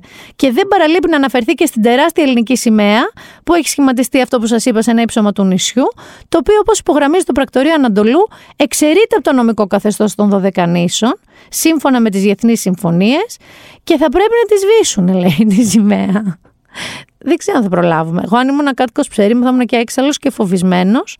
Ε, ο Κυριακό Μητσοτάκης, που είναι δραστήριος σε αυτό, δεν το αφήνω να περάσει κάτω. Νομίζω ότι πήρε στην ε, κομισιόν που βρέθηκε ε, κάποιες απαντήσεις και κάποια υποστήριξη των εταίρων μας, να το πούμε και αυτό, ε, όπου και αποφασίζεται παιδιά κιόλας ότι η Ουκρανία όντως θα μπει σε καθεστώς υποψηφίου ε, μέλους. Δηλαδή θα τη βάλουν σε καθεστώς ε, υποένταξη. Αυτό που είχαμε πει στο προηγούμενο επεισόδιο. Τώρα τι να σας πω, δεν ξέρω. Δεν νομίζω να γίνει κάτι, ελπίζω να μην γίνει κάτι. Γιατί ψέριμος δεν είναι ακριβώς ήμια, που και τα ήμια ήταν κάτι πάρα πολύ βάρη και δύσκολο. Θεωρώ ότι θα μαζευτεί. Θέλω να ελπίζω ότι θα μαζευτεί, αλλά το λέμε τρία επεισόδια τώρα. Και κάθε επεισόδιο κάνει κάτι ακόμα χειρότερο. Λοιπόν, την ψέριμο λίγο να την αφήσουμε ήσυχη. Ε, εκεί, στην Τουρκία το λέω λοιπόν. Σας είπα, είναι να μην πω εγώ κάτι. Πες μου κάτι που δεν θες, πες μου πες ότι το θέλω εγώ να σου τελειώσει. Δηλαδή, για παράδειγμα, τώρα αυτό πραγματικά, εκτός από την ψέρη μου, είπα και κάτι άλλο. Προχτές. Λέω τι τυχερή που είμαι αυτή την περίοδο που το δέρμα μου είναι πάρα πολύ καθαρό και δεν βγάζω πια καθόλου σπυράκια. Μάντεψε με τι έχω ξυπνήσει. Έχω ξυπνήσει με ένα σπυράκι που κανονικά πρέπει να κλείσω εκκλησία να το βαφτίσω και να το στείλω σχολείο, πανεπιστήμιο. Πιστεύω ότι θα μείνουμε πολύ καιρό μαζί και σίγουρα να δώσω ένα ονοματάκι. Γιατί θα είμαστε καιρό μαζί. Λοιπόν, έτσι και με την ψέρη μου, έτσι και με το σπυρί μου, έτσι και με ό,τι λέω εγώ ότι μου αρέσει σε αυτή τη ζωή. Να συνεχίσουμε λοιπόν λίγο με την δισογραφία εκτός ψερί μου. Να πούμε εδώ πέρα ότι έχει σχέση λίγο με τη θάλασσα, ότι ναι, τα κρούσματα έχουν πάει 10.000 και 12.000 και θα συνεχίσουν να πηγαίνουν. Συνεχίζουν να πέφτουν σαν τις μύγες. Θέλω όμως να σταθώ εδώ σε κάτι, παιδιά. Ούτε στα καράβια φοράει κανείς μάσκα που θυμάσαι είναι υποχρεωτικό μέσα. Και χέστα και τα καράβια. Δεν φοράει κανείς σε κανένα μέσο μαζικής μεταφοράς. Πουθενά. Ούτε στο μετρό, ούτε στα λεωφορεία, ούτε πουθενά. Εγώ και ταξί που πήρα και τύπου ξέρεις μέσω app που λέει βγαίνει η ειδοποίηση πρέπει να φοράτε μάσκα και μπαίνεις και δεν φοράει το οδηγός μάσκα. Εσύ φοράς. Και μάλιστα έχω και τρία περιστατικά από πολλοί φίλους μου και δικούς μου ανθρώπους που δεν μου λένε αρλούμπες που αρχίζουν και την πέφτουν λίγο σε αυτούς που φοράνε. Ειδικά αν, ας πούμε, είσαι με το παιδί σου και φοράτε μάσκα και είστε μέσα στο τρένο, υπάρχουν άνθρωποι που έρχονται και τι του φοράς το παιδί τη μάσκα, βγάλει του τι. Και εκεί δεν μπορείς λίγο να μπεις σε διαδικασία τσαντίλας και νεύρων και τσαμπουκά. Το λέω εγώ τώρα αυτό. Επίσης, συνεχίζω λίγο. Έχουμε εκλογές. Σχεδόν 100% πια. Γιατί είδα ότι κυκλοφόρησαν και ημερομηνίες. Γιάννη μου και φυσικά μάντεψες. Τι είναι στα γενέθλιά μου, είναι. Φυσικά. Είναι η 18 Σεπτεμβρίου. Δεν είναι εκεί. Δεν νομίζω όμως, γιατί αν τη προκηρύξει εκεί πριν τη ΔΕΘ, δεν θα τη δώσει για τόσο μικρή προεκλογική περίοδο. Δεν θα τη δώσει 18, θα τη δώσει 25. Εμένα 27 τα γενέθλιά μου. Κάτι θα ήθελα να κάνω αυτό το Σαββατοκύριακο συν δύο μέρες. Τελικά θα ψηφίσω, μάλλον. Απλά. Και άλλη εναλλακτική λένε 2 Οκτωβρίου για να μπορέσει λίγο ξέρεις, να τραβήξει αυτή η μαγεία που θα ζήσουμε ως προεκλογική περίοδο. Να ξέρετε πάντως ότι επειδή λόγω της απλής αναλογής δεν υπάρχει περίπτωση να βγει η αυτοδυναμία, άρα θα γίνουν επαναληπτικές εκλογές, η δεύτερη αναμέτρηση δεν μπορεί να γίνει νωρίτερα από 23 μέρες μετά την πρώτη, άρα ό,τι και να γίνει από την ημερομηνία που θα πούνε, μετά από 23 μέρες θα γίνει επόμενη. Να ξέρετε. Άρα, έχουμε και λέμε, καλό Νοέμβριο θα μας βρει, μην μπούμε και Merry Christmas με κάλπες. Αυτό που είναι σίγουρο είναι ότι θα πρέπει να αρχίσετε να σκέφτεστε με την πίνα κολάντα ή το άπερο στο χέρι από την παραλία τι θα κάνετε. Γιατί ειλικρινά το συζητούσα με φίλους, το έχουμε ξαναπεί. Αλλά το είχαμε πει σε θεωρητική βάση τότε ότι αν τώρα ερχόντουσαν εκλογές, έλα που έρχονται, είσαι εσύ σίγουρος για το τι θα ψηφίσεις; Είσαι απολύτως σίγουρος; Δηλαδή, ξέρεις ότι, ξέρω ότι όλοι θα πάμε δια της εισάτοπων και με τη λογική του, του μη χείρον βέλτιστο. Εκτός από, εντάξει, δεν λέω για εσά που στο παδί βαμμένη, που ειλικρινά λυπάμαι λίγο γι' αυτό. Ε, Πώς ήταν παλιά που λέγανε Πασό και ξερό ψωμί και ό,τι και να γινόταν Πασό και Νέα Δημοκρατία ή οτιδήποτε. Αν είστε αυτό το είδος, δεν σας αφορά το προβληματισμός μου. Αλλά θεωρώ ότι οι σκεπτόμενοι άνθρωποι έχουν να βάλουν κάτω πολλά πράγματα να αποφασίσουν. Δεν είναι τόσο απλό. Και αν δεν είστε βέβαια και η κατηγορία που ξέρεις πάει, δεν πάει, υπάρχει μεγάλη κατηγορία από αυτούς που δεν πάει, αλλά που πάει και τη ρίχνει λευκό, γράφει ένα ποίημα, ρίχνει σε κάνα κόμμα, δεν υπάρχει περίπτωση να μπει στη Βουλή και λέει το ρίχνω εγώ για διαμαρτυρία. Θέλω να σας πω ότι όλες αυτές οι ψήφοι πάνε στον νικητή κατά βάση, στην πραγματικότητα. Αφού δεν παίρνετε θέση να ψηφίσετε κάποιο από τα άλλα κόμματα που μπορεί να έρθουν Δευτέρα-Τρίτα. Είπα τώρα ότι θα, στην παραλία ότι θα αποφασίσουμε. Θέλω να σας πω δύο πράγματα. Μία αποκατάσταση αλήθειας και κάτι, κάτι πάρα πολύ άσχημο που βίωσα, που είναι και τα δύο θαλασσινά. Αυτό που βίωσα εγώ, ακούστε τώρα να δείτε, εγώ δεν έχω τύχει μπροστά ξανά, ούτε καν σε παρολίγο πνιγμό. ξέρω εγώ κάποιος να πάθει μια κράμπα και να τον βγάλανε. Και βρέθηκα τώρα σε οργανωμένη παραλία κάτω στη Βούλα, το περασμένο Σαββατοκύριακο, και είδα μπροστά μου έναν τόσο παραλίγο πνιγμό που ο άνθρωπος όταν τον βγάλανε ήταν νεκρός. Τον επανέφεραν δηλαδή με τεχνητή αναπνοή και, μαλα... και κάρπα. Και το όλο το έργο με αφρούς, με διασώστες, ΕΚΑΒ, ε, όλο το σύστημα. Ήταν εκεί λοιπόν δύο ναυαγοσώστες, παιδάκια, να το πω αυτό, πιτσιρικάκια πρέπει μόλις να είχαν βγει. Ευτυχώς ξέρανε βασικά πράγματα, γιατί τον βρήκε, ήταν ένας κύριος που κολυμπούσε μόνος του και από ό,τι μάθαμε ήταν και χειμερινός κολυμβητής και κολυμπούσε μόνος του, ποιος ξέρει τι έπαθε, ζαλίστηκε, ανακοπεί κάτι, έπεσε μπρούμητα στο νερό και τον φέρανε δύο άνθρωποι που τον βρήκανε έξω σέρνοντα, βγάζοντάς τον. Τελικά, να σας πω για να μην ε, σας φρικάρω και σας μαυρίζω, ότι τον επανέφεραν τον άνθρωπο. Δηλαδή, τον πήραν ε, οι άνθρωποι με το φορείο για να τον πάνε στο νοσοκομείο με αναπνοή. Ανέπνεε, είχε βρει την αναπνοή του. Αλλά σοκαρίστηκα τόσο πολύ, γιατί ξέρεις τι σκέφτηκα, Ρε Γιάννη. Εντάξει, εκτός από το σήμερα είμαστε, αύριο δεν είμαστε. Και εκτός το ότι πήρα τη μαμά μου και της είπα ότι αν ξανανοιχτείς τα βαθιά θα σκόψει τα πόδια μόνη σου. Διότι πάει, αυτό κάνει. Βάζει ένα καπέλο και ξεκινάει και κολυμπάει, δεν ξέρω, από την Έγινα στον Κίστρι και πίσω. Είναι αυτή της λογικής. Και της είπα, ούτε τα ψάρια δεν θα σε βρούνε μετά από αυτό που είδα. Λοιπόν, εκτός από αυτά, σκέφτηκα το εξής. Κανείς μας, και ενώ ζούμε σε μια χώρα με θάλασσα, περνάμε τα καλοκαιρία μας στη θάλασσα, σχεδόν κανείς μας δεν ξέρει κάρπα ή πρώτες βασικές βοήθειες. Ή ας πούμε, πολλά παιδιά δεν τα πάνε κολυμβητήριο να μάθουν να κολυμπάνε. Το πιο βασικό όμως είναι, εγώ το αποφάσισα και θα το κάνω. Θα πάω, ε, είδα κάποιους εθελοντές του Ερυθρού Σταυρού που μπορείς να κάνεις ένα οχτάωρο, όχι σερή, για να πάρεις μια βεβαίωση ότι έχεις ολοκληρώσει έναν κύκλο πρώτων βοηθειών και κάρπα.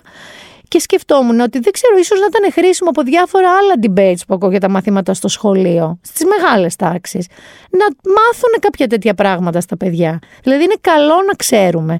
Ειδικά όσοι σαν εμένα που πάμε στην άκρη του Θεού για κολύμπη. Δηλαδή δεν χρειάζεται να πνιγείς, μπορεί να πας κάτι άλλο, ρε παιδί μου. Το να ξέρεις βασικές πρώτες βοήθειες είναι πολύ χρήσιμο πράγμα. Και σκεφτείτε το κι εσείς, δηλαδή αναζητήστε στη δική σας περιοχή πού θα μπορούσατε να κάνετε αυτό το σεμινάριο; Εγώ θα το κάνω, τελείωσε. Ήταν wake up call χαστούκι αυτό. Φεύγω από το δυσίωνο, σας μαύρισα λίγο, αλλά σκεφτείτε αυτό που σας λέω. Είναι, δεν είναι καν από αυτά που λέμε ότι ξέρει κανείς καλό είναι αυτό, είναι πραγματικά καλό να το ξέρεις. Και πάμε λίγο τώρα στην ιστορία και ιστερία θα έλεγα, ε, με τις μοβμέδουσες που ήταν πριν από αυτό, γιατί με τον κύριο έγινε αυτό το topic συζήτηση. Πριν έλεγε ένας, εδώ μου φάνηκε ότι είδα μια μέδουσα, έβγαινε όλη η παραλία έξω, ιστερία. Έμπαινε ξανά, δεν ήταν μέδουσα, ήταν σακούλα. Αληθινό είναι αυτό που σας λέω τώρα, ξαναμπήκαμε όλοι μέσα. Λοιπόν, το One Man επικοινώνησε με τον κύριο Θοδωρή Τσιμπίδα, ο οποίος είναι ο διευθυντής του Ινστιτούτου Θαλάσσιας Προστασίας Αρχιπέλαγος. Το αρχιπέλαγος κάνει εξαιρετική δουλειά. Και λέει, σε σχέση με αυτό και με το ότι ακούστηκε για καρχαρία στο Ιόνιο, αυτή η αχινή που σας είπα εγώ από τον Παναμά, που είναι σαν alien με τρία μάτια που τους είδα εγώ στη σχοινούσα πέρσι. Λέει λοιπόν ο κύριος Τσιμπίδας, είναι πάγιο φαινόμενο να διασπείρονται κινδυνολογίες κάθε αρχή του καλοκαιριού. Αλλά φέτος νομίζω το παρακάναμε. Ο διευθυντής της ΜΚΟ, που η αποστολή της είναι η παρατήρηση και η προστασία της θαλάσσιας βιοπικιλότητας στο Αιγαίο, όσο του μιλάει το One Man είναι εν πλώ ανοιχτά των Δωδεκανήσων. Δεν πιστεύω να είναι σε καμία ψέριμο κι αυτός. Είναι τόσο χίτη ψέριμος. Σκοπός του είναι μια εκπαιδευτική λέει αποστολή για ένα νέο πλήρωμα ερευνητών που έχουν ενταχθεί στην οργάνωση και νιώθει ε, βαθιά απογοήτευση όταν, γιατί λέει με την πάροδο των χρόνων, αντί να ανθίζει η γνώση βάσει της επιστήμης, ανθίζει η ημιμάθεια και η παραφιλολογία. Επικίνδυνες μοβμέδουσες καλή ώρα που καραδοκούν στις παραλίες, σκοτωμένα χταπόδια που επιδεικνύονται περήφανα στην κάμερα ενώ ριάζουν τα σχόλια για το IQ τους από κάτω. Έχετε καταλάβει τι γίνεται. Τρόμος για καρχαρίες μετά τα πλάνα στο Ιόνιο κτλ. Το κύριο μήνυμα λοιπόν της οργάνωσης ήταν το εξής. Ο βασικός κίνδυνος στι θάλασσε δεν είναι άλλος από το ανθρώπινο είδος. Για να μην σας κουράσω, λέει ο κύριος Τσιμπίδας, ακόμα και νησιώτες δείχνουν τώρα να ανησυχούν τα ευρήματα από τις έρευνες της αρχιπέλαγος είναι αποκαλυπτικά. Δεν υπάρχει, λέει, πλέον βιομάζα στις μεσογειακές θάλασσες. Από την υπεραλίευση, παιδιά, είναι όλο ένας, μια λυσίδα. Αν εμείς υπεραλίευουμε τα ψάρια, αν εμείς εξαφανίζουμε τις χελώνες γιατί δεν τις αφήνουμε καν να γεννηθούν και να μπουν στο νερό, μαντέψτε τι αυξάνεται. Ο πληθυσμός ενός άλλου είδους που δεν έχει πια θηρευτές. Δηλαδή οι μέδουσες δεν έχουν ποιος να τις τρώει. Οπότε τι γίνεται, πολλαπλασιάζονται. Ε, και λέει και για τις μηχανότρατες, λέει ότι δεν έχουμε κανένα σεβασμό στο πότε ψαρεύουμε τι. Το ορίζει ως κλιματική απορρίθμιση και λέει ακριβώς αυτοκρίκη της τροφικής αλυσίδας έχουν αφαιρεθεί μέσω της υπεραλίευσης και τώρα φαίνονται οι συνέπειες τόσο με την έξαρση στις ΜΟΒ και όχι μόνο μέδουσες, όσο και στις καταγραφές σε εισβολικά είδη. Δηλαδή είδη που ήρθαν από την Ερυθρά θάλασσα και εγκαταστάθηκαν εδώ, όπως είναι ο λαγοκέφαλος και το λεοντόψαρο. Είναι και τα δύο τοξικά και θα δούμε έξαρση στους πληθυσμούς τους και θα μάθουμε να ζούμε με αυτά. Ε, η λογική του λέει ότι, ε, του κυρίου Τσιμπίδα, ότι ο ίδιος που είναι από την Ικαρία, ε, καταρχάς δεν συζητάμε λέει καν για, του, για τους καρχαρίες, ε, δηλαδή στη χώρα έχουν καταγραφεί εδώ και 200 χρόνια περίπου 10 περιστατικά και όλα ανεπιβεβαίωτα. Δηλαδή δεν έχει καταγραφεί κάτι σοβαρό. Οπότε θα ήθελα να μην ανησυχείτε τόσο για τους καρχαρίες ακόμα. Ακόμα. Και εξηγεί λοιπόν ότι είναι θέμα, η έξαρση είναι θέμα ημερών. Δηλαδή έχει συμπέσει η περίοδος αναπαραγωγής των μεδουσών με το πότε πάμε εμείς στη θάλασσα. Τώρα το καλοκαίρι. Τις τελευταίες εβδομάδες ήρθαν στα ριχά για να γεννήσουν με ασφάλεια και έπειτα θα ακολουθήσουν διαφορετικές διαδρομές και θα πλωθούν στους ωκεανούς. Όλα τα ίδια όταν αναπαράγονται δημιουργούν συγκεντρώσεις και μετά διασπείρονται. Και τι να κάνουμε, το ρωτάνε από το One Man μέχρι τότε και λεβάζουμε μια μάσκα και ελέγχουμε το πεδίο όσο κολυμπάμε. Βέβαια, ένα επειδή με ανησυχεί όλο αυτό με τα εισαγόμενα είδη, να ξέρεις, θα πάμε για κάνα μπάνιο σε καμιά βούλα και θα δούμε παρακούντα. Έτσι τι μας βλέπω εγώ. Και θα μας λέει ο κ. Τσιμπίδας πάλι τι να κάνουμε, υπεραλίευεται, δεν ξέρω, τους τόνους που τα τρώνε. Όμως, μένω στη θάλασσα, κόβω τα δυσίωνα ούτε τσούχτρες ούτε πνιγμοί. Γιατί; Είναι η ώρα για το travel ένθετο αυτού του επεισοδίου. Δεν θα είναι η Τίνος με τον Λάζαρο που σας τάξαμε, γιατί ο Λάζαρος, μαντέψτε, έπεσε ηρωικά από τον κορονοϊό. Θα είναι όμως κάτι άλλο που μου έχετε ζητήσει, η Σκύρος, με καλεσμένο τον αρχισυντάκτη του One Man, τον Κωνσταντίνο Αμπατζή, και μάλιστα θέλω να σας πω ότι στη Σκύρο υπάρχει και περίπτωση να βρείτε ακόμα και δωμάτιο, αν δεν έχετε σκεφτεί που να πάτε. Και όπως θα ακούσετε και από εκείνον και από εμένα, που έχω περάσει ένα σετ διακοπών στη Σκύρο, είναι ένα καταπληκτικό νησί.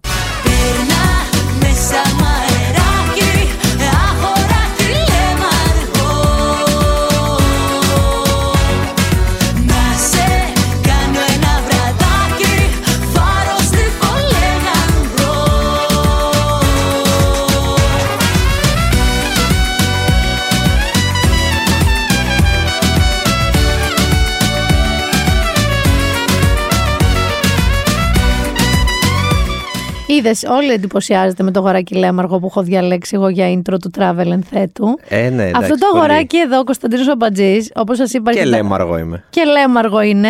Μας ήρθε και με αέρα Νέας Υόρκης. Ε, ναι. Ήταν Νέα Υόρκη το πουλάκι μου. Ε, διάβασα και το άρθρο σου που μπήκε στο Κολμπέρ Στο το γύρισμα. Και τα είπαμε και με το Θοδωρή στο podcast για τη Νέα Υόρκη. Α, να το ακούσετε αυτό. Το οποίο το έκανα ξεκάθαρα γιατί βαρέθηκα να λέω σε όλους πώ πέρασα. Οπότε λέω θα τα πω στο podcast και θα στέλνω το link. Λοιπόν, θες να σου πω Ακούστε. κάτι; Ο λόγο ύπαρξη αυτού του ενθέτου του travel είναι γιατί βαριόμουν να μου λένε συνέχεια θα μου στείλεις ε, έναν οδηγό για την Κίμολο και τη Χινούσα επειδή ξέρω ότι έχω κόλλημα. Και λέω, παιδιά, θα σας παραπέμπω στο επεισόδιο. Αυτό, είναι πάρα μεγάλη, πολύ απλό. με- Μεγάλη παραδοχή. εντάξει. Λοιπόν, διάλεξα σκύρο. Ναι. Τώρα θα σου είμαι ειλικρινής. Πρώτον, γιατί ο Λάζαρο με την Τίνο έπαθε κορονοϊό. Ευχαριστώ. Όχι, ενώ θα είναι ερχόσουν. Πάντα έρχομαι πολύ ορεξάτο όταν μου λένε ότι ήμουν η δεύτερη επιλογή. δηλαδή. Θέλω να σου πω, θα ερχόσουν να είχαμε πει την άλλη εβδομάδα. Ναι, ναι, ναι, εντάξει, Ωραία. εντάξει. Άρα επισπεύδουμε σκύρο και μου ακούγεται και καλύτερη ιδέα. Θα σου πω γιατί. Γιατί πολλοί κόσμος είναι σε πανικό με το πού να πάει, που δεν ε, βρίσκει Έτσι θα δωμάτια. ξεκινούσα. Και όταν τους ρωτάς πού ψάχνεις, σου λένε Τίνο, Πάρο ή κάτι τρύπε, ξέρω εγώ, Ηρακλιά. Ε, δεν θα βρεις τώρα πια. Ενώ σκύρο, Και λύνει και το πρόβλημα των ακριβών ακτοπλοϊκών. ακριβώς. Ξεκινάμε από εκεί λοιπόν. Πα οδικό Εύβοια, Πάσο ε, στην Κίμη, Κίμη. που είναι δύο ώρες και κάτι. Σωστό. τί- τίποτα. Οπότε, εντάξει, άμα οδηγάτε σαν φυσιολογικοί άνθρωποι, δεν γκέτε πάρα πολύ. Δύο, Μπαίνεις- δύο διόδια είναι. Τι, είναι πραγματικά Είναι οικονομικά. οικονομικό σε σχέση με άλλα πράγματα που μπορεί να κάνετε. Μπαίνεις στο ferry Μπαίνεις στο boat. ferry boat, το οποίο είναι δύο ώρες και κάτι και κοστίζει με αυτοκίνητο κάτι του τύπου 80 ευρώ. Ναι, με ναι, ναι, αυτοκίνητο. ναι, ναι, ναι. Έτσι. Και φτάνεις φτάνεις στην σε, ωραιότατη- σε νησί κανονικό, δεν είναι. Λοιπόν, πολλοί την παρεξηγούν τη Σκύρο. Δεν την έχουν στο μυαλό σου τόσο πολύ σαν νησί, επειδή είναι η πρόσβασή της Ναι, ναι. έτσι. Με την ίδια λογική που για τη Λευκάδα λένε το ίδιο πολλές φορές. Ε, όχι, είναι πάρα πολύ παρεξηγημένη. Δηλαδή, εγώ τον πρώτο καιρό που έλεγα στον κόσμο ότι πάω σκύρο διακοπές, ή με κοιτούσαν περίεργα. και Λίγο- λίγο με άκουγα- ήκτο. Ναι, είναι σαν να άκουγα τη σκέψη τους ή το λέγανε αυτοί που είχαν περισσότεροι άνεση. Με ρωτάγανε αν έχω κάποιο θείο στρατιωτικό, γιατί εκεί έχει αεροδρόμιο. Ε, τι, αν έχω χάσει κάποιο στοίχημα. Ενώ είναι πάρα πολύ άδικο. Λοιπόν, και είμαστε εδώ για να αποκαταστήσουμε αυτό, αυτό. Έχω αναλάβει, την αλήθεια. Έχω αναλάβει το ρόλο, χωρίς να έχω καμία καταγωγή από το νησί, καμία, το ρόλο του υπερασπιστή της ε, Σκύρου. Εγώ θα σου πω ότι η εμπειρία μου από τη, Σκ- με τη Σκύρο. Πήγα, μάλλον όταν πήγα αυτή τη φορά που πέρασα 10 μέρες στη Σκύρο. Α, έκα- πότε; Έκατσα ε, πριν ε, το 18, αν δεν κάνω Α, λάθος. σχετικά πρόσφατα. Θα σου πω γιατί. Πήγα με την ίδια διάθεση ότι όχι τώρα εκεί βρήκαμε, άντε να πάω τώρα και στη Σκύρο. Ναι, δεν να το θέλω να βγάλουμε πάω από στη τη Σκύρο. μέση, ναι. Μου είχαν κλέψει το αμάξι εκείνο το καλοκαίρι. Ε, ε, Όχι στη Σκύρο, έτσι, να το όχι, ξεκαθαρίσουμε όχι, αυτό. όχι, στην Άνω Νέα Σμύρνη. Οπότε είχε πάει 25 Αυγούστου μπόρεσα να φύγω Οκ. και λέω πού να πάω, ας πάω στη Σκύρο. Ναι. Παιδιά και πάμε στη Σκύρο και πέρασα μερικές από, από τις ωραιότερες διακοπές της ζωής μου. Ε, ναι, είναι λοιπόν, να ξεκινήσω την αποθέωση. Παραλίες την ξεκινάμε αποθέωση. πάντα. Ωραία, ωραία, ωραία.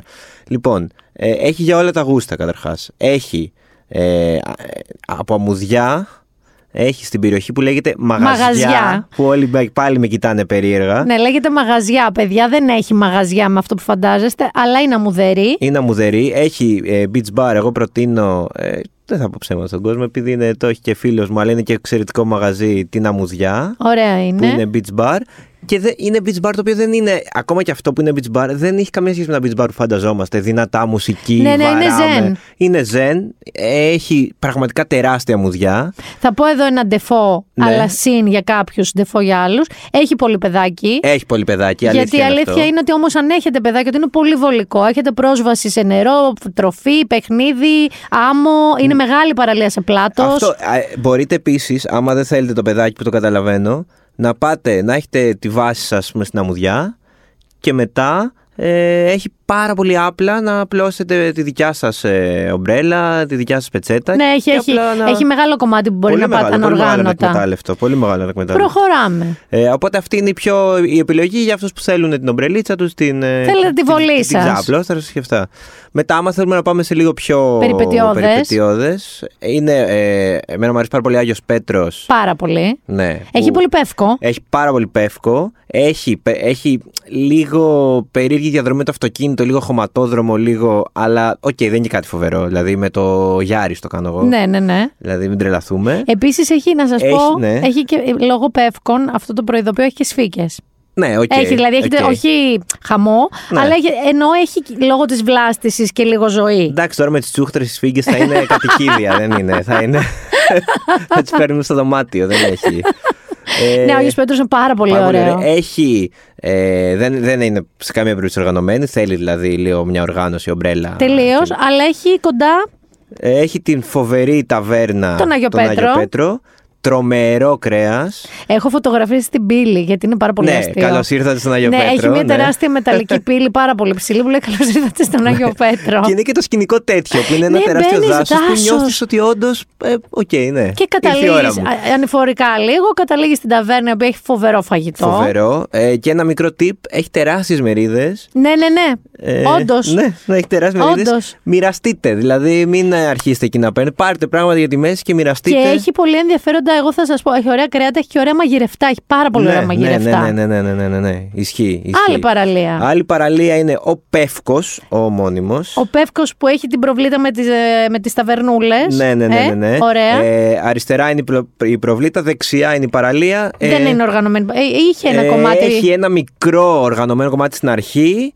Ε, από εκεί και πέρα είναι Ωραία ήταν και ελεύθερα εκεί. Και, ναι, πολύ ωραία. πολύ ωραία. χρυσή άμμος. Ναι, Είναι χρυσή ναι, άμμος. ναι, ναι, ναι, είναι ναι, ναι, ναι. ρηχή Είναι πάρα πολύ ρηχή, ισχύει. και ζεστή, αλλά είναι ωραίο νερό. Δηλαδή το χαίρεσαι τον μπάνιο εκεί και μετά δεν έχεις να ταλαιπωρηθείς. θα Ε, ξαναμπείς στο τίποτα, αυτοκίνητο τίποτα, να τίποτα. φας. Δίπλα Πας εκεί, και τρως. ταβέρνα, κύριος και κυρίες. Ο Πεύκος. Άλλο. Ο Πεύκος και από παραλίες ε, Αυτό όμως θέλει λίγο τη συγκεκριμένη ώρα. Αλλά είναι ωραία για, για όσους θέλουν βουτιές και. Ναι. Λίγο, τε- ο, στο Μόλο είναι ωραία.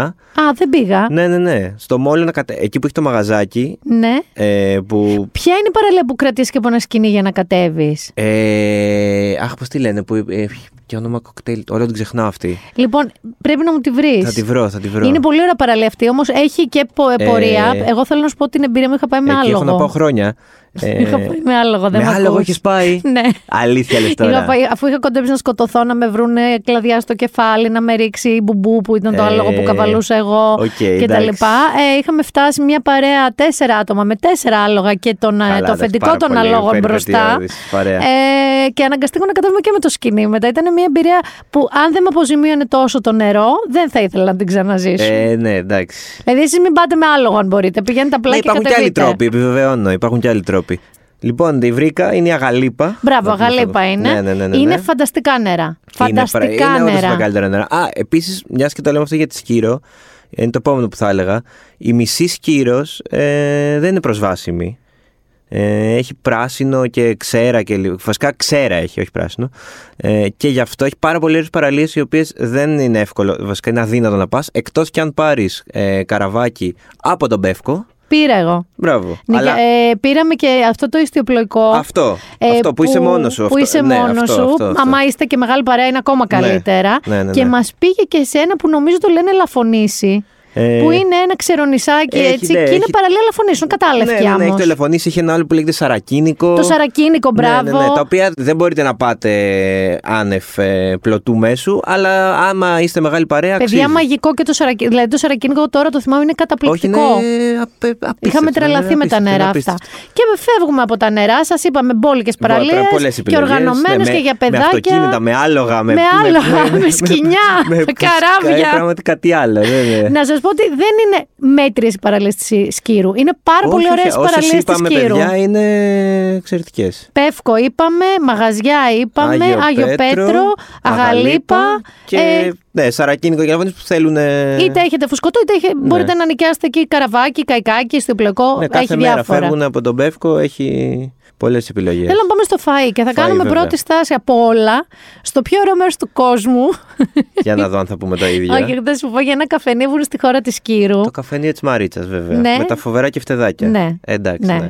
άρρωστα κεφτεδάκια. Ε, Γενικά κα- παντού έχω βρει το καλύτερο κεφτεδάκι. Όπου πάω είναι στόχος μου να βρω το Όχι, κεφτεδάκι. είναι η συνταγή αυτή με τα κεφτεδάκια η οποία έχει περάσει από τη γιαγιά τη Μαρίτσας τώρα στην, ε, στην κόρη και τα φτιάχνει. Δεν, ε, Είναι αρχές σχετικά της. Δηλαδή κάπω Ναι. μπαίνοντας δεν είναι. Λοιπόν, δεν είναι... Θα πω κάθε λίγο. Μπαίνουμε στη χώρα. Ωραία. Από το, Ναι. Έχει και πάρκινγκ να βρει τα αυτοκίνητά σας. Περνάς στην πλατεία γρήγορα, γιατί έχει κάτι μαγαζιά τα οποία. Τα πιο- οκ, πιο είναι τουριστικά λίγο. Πιο λίγο. τουριστικά, λίγο πιο ελληνάδικα. Εντάξει, οκ, άμα είστε του ελληνάδικου και με το που περάσουμε τα, την πλατεία είναι στην αρχή. Ναι. Αυτό ακριβώς είναι, είναι εκεί. στην αρχή. Άλλο, η κα, ε, καφενείο Μαρίτσα έχει και άλλους μεζέδες. Ναι, δηλαδή βέβαια. Έχει και καταρχάς και τη λαδόπιτα που είναι η παραδοσιακή εκεί Σωστό. συνταγή. Φοβερή, είτε σκέτη, είτε με τυρί, είτε με οτιδήποτε. Είτε με ό,τι θέλετε, Είτε με ό,τι πολύ θέλετε, ωραία. Φοβερή, φοβερή. Λίγο πιο πάνω θέλω λίγο να πάμε. Ναι. Που είναι αυτός που δεν θυμάμαι ποτέ πώς λέγεται, που έχει τις τυρόπιτες και τις μπουγάτσες, που τις βγάζει από το φούρνο και τις κόβει μπροστά σου και μοσχοβολάει όλη η σκύρος με αυτόν. Αυτός είναι, ο- πρέπει να είναι στο Μίτσο. Το Μίτσο λέω. Το Μίτσο. Το Α- Μίτσο. απλά αυτό είναι συγκεκριμένες. Ε... Λοιπόν, δεν είναι όλες τις ώρες. Ναι, δεν είναι Μπορείτε όλες. να πάτε ή το πρωί. Αυτό, μπράβο. Αυτό, Εντάξει. αυτό. Μην πάρει ο κόσμος και. όχι, μην, μην πάρει ο όχι. κόσμος και Πάτε ψάχνει. πρωί πριν το μπάνιο. Μπράβο, πάρτε μαζί αυτό, σας. Αυτό, αυτό, αυτό. Δηλαδή, εμείς όποτε πάμε σαν παρέα, είναι το στάνταρ πριν το μπάνιο, πάει κάποιος, ανεβαίνει Πάει στη στο χώρα, Μίτσο και παίρνει- φέρνει ναι, τυρόπιτες και φέρνει για μπουγάτσες. όλους. Φοβερές, φοβερές. Με αυτό μην το παραλείψετε με τίποτα. Τη Μαρίτσα και αυτόν με τίποτα. Ναι, ναι, ναι, στη χώρα. Ε, μετά, στην Αμμουδιά, λίγο πιο δίπλα, είναι οι ιστορίες του Μπάρμπα. Α, έχω φωτογραφία με Ε, τον Άρη.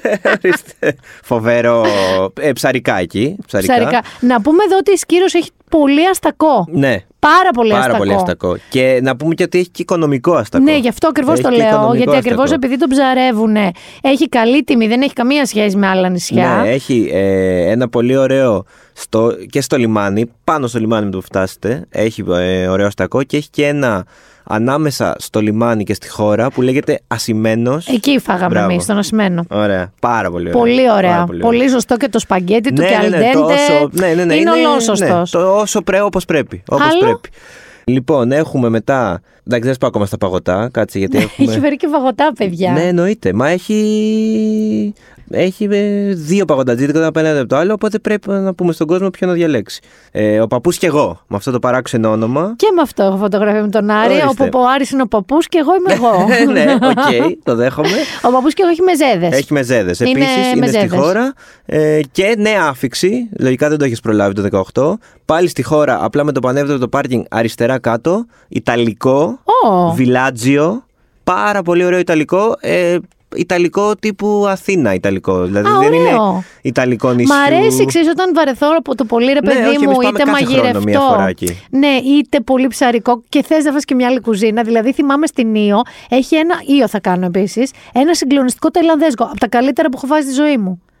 Ούτε Ε, ναι, εδώ. όχι, δηλαδή. Στηρίζω, στηρίζω. Γιατί, οκ, ειδικά αν κάτσεις μια εβδομάδα 10 μέρες. Θες να φας και Ε, κάτι ναι, άλλο. Κάθε μέρα ψάρι, κάθε μέρα κρέ. θα Άκου φας πώς και ένα τελικό. ακουγόμαστε, ναι, ντρεπόμαστε ναι, λίγο. γκρινιάριδες, ναι. Ποτά; Ε, πο- Α, να σου πω. Ναι. Α, παγωτό πρώτα, να πούμε. Να πούμε παγωτό στο παγωτό. παιδάκι εδώ, να το αφήσουμε ε, ναι, να πει. Ναι, ναι, ε, ε, έχει ουρές το συγκεκριμένο παγωτατζίδικο. Α, ξέρω ποιο λες. Η Είχε φαλτά- όντως τη φαλταΐνα. Η φαλταΐνα είχε όντως ουρές. Έχει ουρές, έχει πάρα πολλές γεύσεις. Νομίζω είχα φάει εκπληκτικό. Εγώ έχω ένα θέμα με το παγωτό πεπόνι. Μ' αρέσει πάρα πολύ. Δεν έχουν συχνά Δεν και θυμάμαι δεν γιατί έχουν. δεν, ε, Έχει, είχε. Εγώ είχα είχε. φάει. Α, οκ, είχα, οκ. φάει. είχα φάει. Γι' αυτό πήγα να Εγώ πω είμαι ότι λίγο είναι. mainstream στο παγωτό. Τρώω φράουλα, σοκολάτα, Bueno, ο, τέτοια. Κανονικά είναι πέντε χρονών το παιδί, ε. Ε, τι. Πέντε.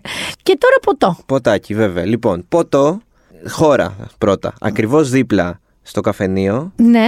Απέναντι, μάλλον. Το Μίτσο ή τη Μαρίτσα λες τώρα; Τη Μαρίτσα. Τη Μαρίτσα, ναι. Ακριβώς απέναντι υπάρχει το κοκτέιλ. Ναι. Το οποίο είναι μικρό μπαράκι. Και λέει δεν σερβίρει κοκτέιλ. Όχι, σερβίρι, σερβίρι. δεν είναι τόσο hipsters. Δεν σερβίρι Φαντάζεσαι. κανονικά. Αυτό έχει ιστορία. Υπήρχε παλιά δίπλα στο καφενείο, γι' αυτό μπερδεύτηκα. Λεγόταν κοκτέιλάκι.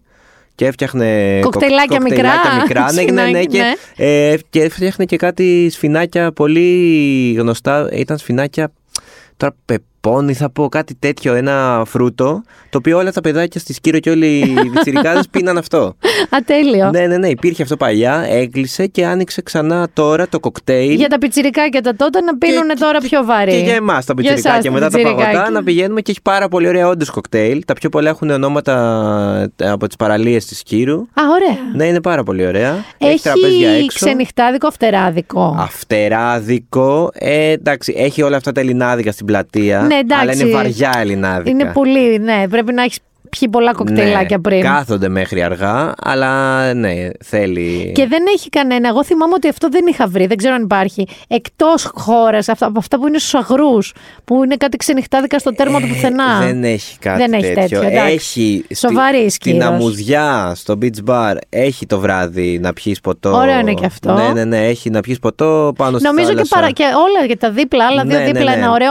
Ε, είναι και ένα που είναι περιψωμένο. Που ανεβαίνεις. Ε, είναι ο Αποστόλης το ένα που είναι ένα πολύ έμπειρο εκεί στα μαγαζιά λίγο πιο δίπλα που έχει λίγα ποτά και πα- τότε νομίζω αν θυμάμαι καλά φτιάχνει και παέγια παιδιά. Ωραίος. Ναι, ο Αποστόλης. Πάντως να ξέρετε ότι οι Σκυριανοί έχουν ένα πολύ καλό χειρισμό των πρώτων υλών από τη θάλασσα. Ναι, ναι, ναι. δηλαδή ναι, ναι. ό,τι φάτες σε ψάρια, σε παέγες που λες εσύ, Ναι, ναι. σε όστρακα, σε αστακού, σε γάρι, τα, τα διαχειρίζονται παιδιά Όχι, εξαιρετικά. είναι- Και έχουν και ωραία τοπική κουζίνα, δηλαδή έχουν και δικές τους σπεσιαλιτέ. Ωραία. Τους πείσαμε λες. Νομίζω ότι αυτά είναι τα βασικά για αρχή. Δε- να πούμε εδώ ότι δεν πιάνει η μελτέμι τρελό. Όχι. Δε- όχι, δεν όχι, πρόκειται όχι, δηλαδή όχι, να όχι. βρεθείτε να πάθετε σέριφο και τίνο Όχι, ποτέ. ε, ποτέ, ποτέ, Ποτέ. ποτέ. Πάω πια 6-7 χρόνια, δεν μου έχει τύχει ποτέ να, με- να μην μπορείς να κολυμπήσεις ή να σε ενοχλεί ο αέρας. Άρα για μένα αυτό είναι επίσης ένα συν. Δηλαδή μπείτε και ψάξτε για σκύρο, αξίζει πάρα πολύ τον κόπο και να ξέρετε ότι θα πάτε ξανά και ξανά. Έτσι, ξεκι- ακριβώς έτσι ξεκινήσαμε. Πήγαμε μία φορά, ε, ένα Πάσχα είχα πάει πρώτη φορά και από τότε μία με δύο φορές το χρόνο πηγαίνουμε σίγουρα. Ορίστε. Το σκυριανό το αγόρι. Σε ευχαριστούμε πάρα πολύ, Ελπίζω κυρία έστω Μπατζή. και ένα να έχω πείσει. Όχι, παιδιά, Ε, σας το λέω κι εγώ, δηλαδή που δεν λέω εύκολα, ότι η Σκύρος είναι αυτό που λέμε hidden gem. Ναι, είναι ναι, ένα ναι, διαμαντάκι ένα, κα- ε, με πάρα πολύ φιλικούς κατοίκους, Ισχύει. οι οποίοι επίσης δεν σε κυνηγάνε, ξέρεις, να σε εκμεταλλευτούν, ε, να σου πάρουν τα λεφτά. να- Όχι, είναι είσαι- πολύ είσαι- ευγενείς ναι, άνθρωποι. Πολύ διακριτική. Ε, και ε, εγώ είχα περάσει φανταστικά. Δηλαδή, είναι στα νησιά που θα ξαναπάω. Έχω πάει σε νησιά πέρασε ώρα και λέω εντάξει, φτάνει Ναι, μία φορά. ναι, δεν αξίζει. Στη Σκύρο το συζητάμε με αυτή την παρέα που είχαμε πάει. Α. Είχαμε βγάλει και hashtag Σκύροες. Ε, Απλά το λέω Ωραίο. σε εκείνε τις διακοπές Ωραίο. μας. Ωραίο. Ε, δηλαδή, τον περνάς καλά, βγάζεις hashtag στις ναι, διακοπές ισχύει, σου. ισχύει, ισχύει. Λοιπόν, φυλάκια Κωνσταντίνε μου, Ε, έχει κανένα άλλο νησί να δώσεις σε άλλη εκπομπή; Έχω τη Μυτιλίνη, έχω τη Λέσβο. Α, μ' αρέσουν αυτά. Βεβαίως, βεβαίως. Εκεί Off ό,τι the beaten θέλετε. track. Ό,τι θέλετε. Εκεί είναι ο τόπος καταγωγής μου. Εκεί έχει μεγαλώσει ο πατέρας μου. Εκεί έκανα διακοπές κάθε χρόνο μέχρι τα 18. Ε, τρελό φαγητό. Τρελό φαγητό. Καταρχάς, ναι, τρελό φαγητό. τρελό φαγητό. τε- τεράστιο νησί. Πάρα πολλές παραλίες. Φοβερές παραλίες επίσης. Φοβερές παραλίες. Θα έρθεις να μας πεις λοιπόν για αυτό το μέρος. Θα έρθεις και για Μυτιλίνη. Θα, θα, βγω- θα είμαι και λίγο πιο. Έτσι, θα δώσω περισσότερο πόνο γιατί είναι και η καταγωγή. καθόλου, καθόλου προκατηλημένος. λοιπόν, σε ευχαριστούμε. Άντε, για να τους πούμε βιβλία Ναι, να πάρουν ναι, στη βιβλία, Σκύρο. α, θα κάτσω. Όχι, δεν θα κάτσει μαζί μου. Καλά, εντάξει. Θες να κάτσεις; Όχι, όχι, εντάξει. Άντε, φιλιά. και αφού σας βρήκαμε που θα πάτε διακοπές. Και ακούστε με για Σκύρο. Και αν είστε απελπισμένοι και δεν έχετε βρει τίποτα, πάρτε τηλέφωνα στη Σκύρο. Θυμηθείτε με και θα βρείτε και θα περάσετε τέλεια. Πάμε να δούμε τι θα διαβάσετε στη Σκύρο.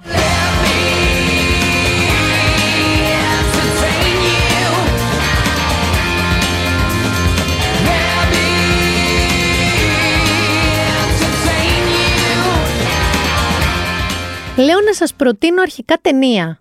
Όχι σινεμά, που είμαι πολύ υπέρ σινεμά και έχει, βγαίνουν και πάρα πολλές ταινίες. Αλλά είναι μια ταινία που την τζίμπησα στο Netflix. Βασικά την τζίμπησα, σιγά το κρυφό. Ε, γιατί παίζουν πάρα πολύ γνωστοί ηθοποιοί. Παίζει ο Miles Teller του Top Gun Maverick, παίζει ο Chris Hemsworth, δηλαδή δεν είναι να την πεις και άγνωστη. Λοιπόν, λέγεται Spiderhead.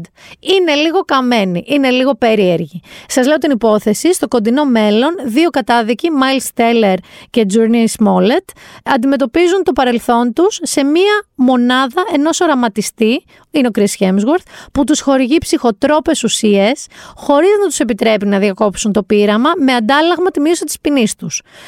Λέει η Ιωσήφινα Γρυβαία εδώ στο One Man, ο αξιόπιστος Τζόζεφ Κοζίνσκι ακολουθεί τη μεγαλύτερη επιτυχία και καλύτερη ταινία του, που είναι το Top Gun Maverick, με την πιο απλοϊκή. Είχα υψηλές προσδοκίες, λέει, για το Spiderhead, που δεν εκ- εκπληρώθηκαν στο σύνολό τους. Ωστόσο, η εκτέλεση της διασκευής αποδεικνύει πως ο Κοζίνσκι έχει πολύ σταθερό χέρι για να επιτρέψει στην ιστορία και τον τόνο της να γίνουν αδιάφορες.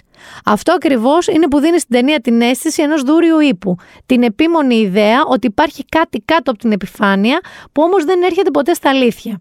Όσο όχημα για τον Chris Hemsworth βέβαια, το Spiderhead είναι φανταστικό. Η χαρισματικότητα του ηθοποιού δεν μπορεί να κρυφτεί πίσω από τα μούσκουλά του πια. Δηλαδή, η Ιωσήφίνα, η γνώμη της είναι να σε κάψω Γιάννη μου, να σε λείψω λάδι. Είναι λίγο έτσι κι αλλιώς. Εγώ θα σας πω ότι είναι μια ταινία που εμένα προσωπικά με κράτησε με την υπόθεση. Είναι πάρα πολύ ενδιαφέρον ότι είναι δύο ας πούμε κρατούμενοι, κατάδικοι, οι οποίοι η ποινή τους για να μειωθεί τους χορηγούν ψυχοτρόπες ουσίες, αλλά δεν τους επιτρέπεται να διακόψουν το πείραμα, δεν μπορούν να πούν φτάνει. Και αυτός που το κάνει είναι ο Chris Hemsworth. Γιατί όλες αυτές οι ψυχοτρόπες ουσίες φέρνουν στην επιφάνεια και παρελθοντικά μυστικά και πράγματα σχετικά με τα εγκλήματά τους, αλλά ξεκλειδώνει και άλλα κομμάτια του μυαλού τους που τους οδηγούν σε διάφορες πράξεις. Εγώ το βρήκα πολύ ενδιαφέρον και αρρωστημένο. Θα συμφωνήσω 100% μαζί της ότι ο Hemsworth είναι καταπληκτικός. Δηλαδή εδώ δεν είναι σούπερ ήρωας, δεν είναι τα μπράτσα, δεν είναι, είναι ένας καλός καλός ηθοποιός. Λοιπόν, Spiderhead, Netflix. Και θα μείνω Netflix, θα σας προτείνω κάτι πολύ δύσκολο, δεν είναι, πραγματικά δεν είναι για όσους είστε λίγο ευαίσθητοι με το θέμα αυτό. Δεν είναι τρόμου, δυστυχώς. Και είναι αληθινή ιστορία. Είναι mini documentary, τέσσερα επεισόδια και λέγεται Keep sweet, pray and obey. Keep sweet, pray and obey. Είναι ντοκιμαντέρ και καταγράφει τα εγκλήματα και τη σύλληψη του αρχηγού μιας αίρεσης και βιαστή παιδιών του Warren Jeffs. Λοιπόν, είναι μια συγκλονιστική ιστορία, η οποία να σας πω ότι δεν αφορά, γιατί πολλές ιστορίες με αιρέσεις που έχουμε δει ήταν στα 70s, στα 60s κτλ. Και αυτή η αίρεση υπάρχει πολλά χρόνια, αλλά ο συγκεκριμένος, ο Warren Jeffs, μπήκε φυλακή το 11, το 2011. Εντάξει, που σημαίνει ότι και μπήκε με τη συνδρομή δύο γυναικών από τις επιζήσασες από αυτήν την αίρεση που κατάφεραν να ξεφύγουν και βοήθησαν τις αρχές. Είναι μια ακραία αίρεση των μορμόνων. Συγκεκριμένα λέγεται FDLS. Είναι δηλαδή η φονταμενταλιστική εκκλησία του Ιησού Χριστού των Αγίων της τελευταίας ημέρας. Έτσι λέγεται πήρε την εξουσία. Είναι ένας άγαρμπος, άσχημος, αποτυχημένος κωμικός. Έτσι μοιάζει. Αλλά στην ουσία εκτόπισε πολλά αδέρφια του, γιατί είχε αδέρφια. Και αυτό ανακηρύχθηκε πρόεδρος και προφήτης αυτής της εκκλησίας μετά το θάνατο του πατέρα του, Ρούλον Τζεφ, το 2002. Τώρα, η συγκεκριμένη αίρεση είναι το εξτρεμιστικό παρακλάδι της Εκκλησίας των Μορμόνων, η οποία απαγόρευσε την πολυγαμία. Οι Μορμόνοι το ξέρουν ότι επιτρέπεται η πολυγαμία. Κανονικά, ναι. Απαγόρευσε την πολυγαμία, γνωστή και ως πολλαπλό γάμο το 1904. Όμως οι οπαδοί της FDLS εξακολουθούν να πιστεύουν στην πολυγαμία. Μη φανταστείς εσύ ωφελημιστικά, λέω εγώ τώρα. Απλά πιστεύουν ότι όσο περισσότερες γυναίκες παντρευτεί ένας άνδρας, τόσο πιο κοντά στο Θεό ε, πηγαίνει και βρίσκεται. Λοιπόν, τώρα, ε, δεν θέλω να σας πω πολλές λεπτομέρειες εκεί. Ε, οι γυναίκες δινόντουσαν ομοιόμορφα σε αυτή την αίρεση. Προσεύχονταν όλη την ώρα, δεν κάναν κάτι άλλο όλα τα μέλη της αίρεσης απαγορεύονταν εντελώς να πηγαίνουν να γνωρίζουν οτιδήποτε για τον εξωκόσμο. Η γυναίκα η οποία κατέθεσε ενάντια σε αυτόν τον τύπο δεν ήξερε ποιο πρόεδρο της Αμερικής έχουν, δεν ήξερε τίποτα. Το εννοώ το τίποτα. Αν τα μέλη παραβίαζαν τους κανόνες ή αν ο ηγέτης ήθελε να τα ξεφορτωθεί, τα εξόριζαν με τις μητέρες να βλέπουν τα παιδιά τους να απάγονται και να διακινούνται σε άλλες οικογένειες, νέους να διώχνονται μακριά από τις οικογένειές τους χωρίς υποστήριξη, δηλαδή τους πέταγε έξω. Ανθρώπους οι οποίοι δεν ξέραν να ζουν, τους πετούσε έξω μακριά από τις οικογένειές τους, χωρίς χρήματα και χωρίς ιδέα για το πώς λειτουργούσε ο κόσμος, εκτός δόγματος FLDS. Υπό τον έλεγχο του Τζεφς τα πράγματα έγιναν πάρα πολύ σκοτεινά, διότι πολλά ανήλικα κορίτσια παντρεύτηκαν τον ίδιο Τη άφησε έγκυες επανειλημμένα. Όλα αυτά γινόντουσαν φυσικά στο όνομα του Θεού. Να σας πω ότι παντρεύτηκε 78 γυναίκες, 24 από τις οποίες ήταν ανήλικες. Ε, αν δεν νιώθετε ήδη αρκετά άρρωστα στο στομάχι, θα μπορούσα να συνεχίσω, αλλά πραγματικά δεν θέλω γιατί θέλω να σας πω ότι έχει σημασία να το δείτε χωρίς να σας αποκαλύψω, γιατί είναι spoilers αυτά που μπορώ να σας πω. Δηλαδή η Ρεμπέκα Wall, ας πούμε, η οποία στα 19 της την πάντρεψε με έναν 83χρονο, η μαρτυρία της. Και οι δύο αδερφές Wall έπαιξαν καθοριστικό ρόλο στην πτώση και τη σύλληψη του Warren. Να σας πω εδώ ότι δεν είναι μόνο με αρχιακό υλικό από την αίρεση μέσα, ε, είναι και από το κυνηγητό για τον ίδιο να τον πιάσουν. Ήταν στους 10 ε, πιο καταζητούμενους φυγάδες του FBI ο συγκεκριμένος άνθρωπος. Ε, με πολύ χρήμα, μεταμφιέσεις, δολάρια που φυγαδεύτηκαν σε κάτι κονσέρβες ντομάτας αν δεν κάνω λάθος. Ε, ταξίδια στο Las Vegas και στην Disney World. Μιλάμε για διαφθορά όχι μόνο σεξουαλική. Είναι εξαιρετικά ενδιαφέρον ντοκιμαντέρ, ειδικά αν για κάποιο λόγο σας αρέσουν οι ιστορίες με αιρέσεις. Εμένα μου αρέσει να διαβάζω για αυτά, γιατί με συναρπάζει πως ένας άνθρωπος, όσο διαταραγμένος και να είναι, 5.000 ανθρώπους είχε μέσα εκεί στο κάμπ, ας πούμε, της αίρεσης. Πώς μπορείς να κάνεις τόσο μαζική πλήση εγκεφάλους, ολόκληρες οικογένειες, όχι μονάδες, και να τους αποκόψεις 100% από τον έξω κόσμο, να μην ξέρουν τίποτα άλλο εκτός από σένα. Επειδή κάπως μου φαίνεται πολύ ενδιαφέρον, ε, έχω δει διάφορα. Θέλω να σας πω ότι το συγκεκριμένο ακόμα και μένα με ζόρισε. Οπότε σας το δίνω με μια επιφύλαξη. Αν είστε άνθρωποι λίγο πιο έτσι πραγματιστές, δείτε το ασυζητητή. Είναι μια ματιά σε ένα κομμάτι της ανθρώπινης σκέψης και ύπαρξης πολύ περίεργο. Keep sweet, τελεία, άνω κάτω τελεία, pray and obey. Είναι η συμβολή που τους έδινε. Υπακούτε και προσεύχεστε. Και να περάσουμε και σε βιβλία να περάσουμε. Θα σας προτείνω ένα βιβλίο αυτή τη φορά, το οποίο είναι το ακριβώς αντίθετο από το ντοκιμένταρι που μόλις σας πρότεινα. Είναι από τις εκδόσεις Διόπτρα και είναι της Emily Henry. Ήταν 48 εβδομάδες στη λίστα με τα best sellers στο New York Times. Καλό το παρασημάκι του. Και λέγεται «Άνθρωποι που συναντάμε στις διακοπές» με tagline στις διακοπές ελεύθερος να είσαι όπως θες και όποιος θες. Λοιπόν, σας λέω λίγο την ιστορία. Δύο αχώριστοι φίλοι, η Πόπη και ο Άλεξ, δεν έχουν τίποτα κοινό. Εκείνη αγαπάει την περιπέτεια και δουλεύει ως ταξιδιωτική συντάκτρια μέδρα τη Νέα Υόρκη. Εκείνος προτιμάει να κάθεται σπίτι με συντροφή ένα καλό βιβλίο και είναι καθηγητής στο Λύκειο της μικρής πόλης που μεγάλωσε μαζί με την Πόπη.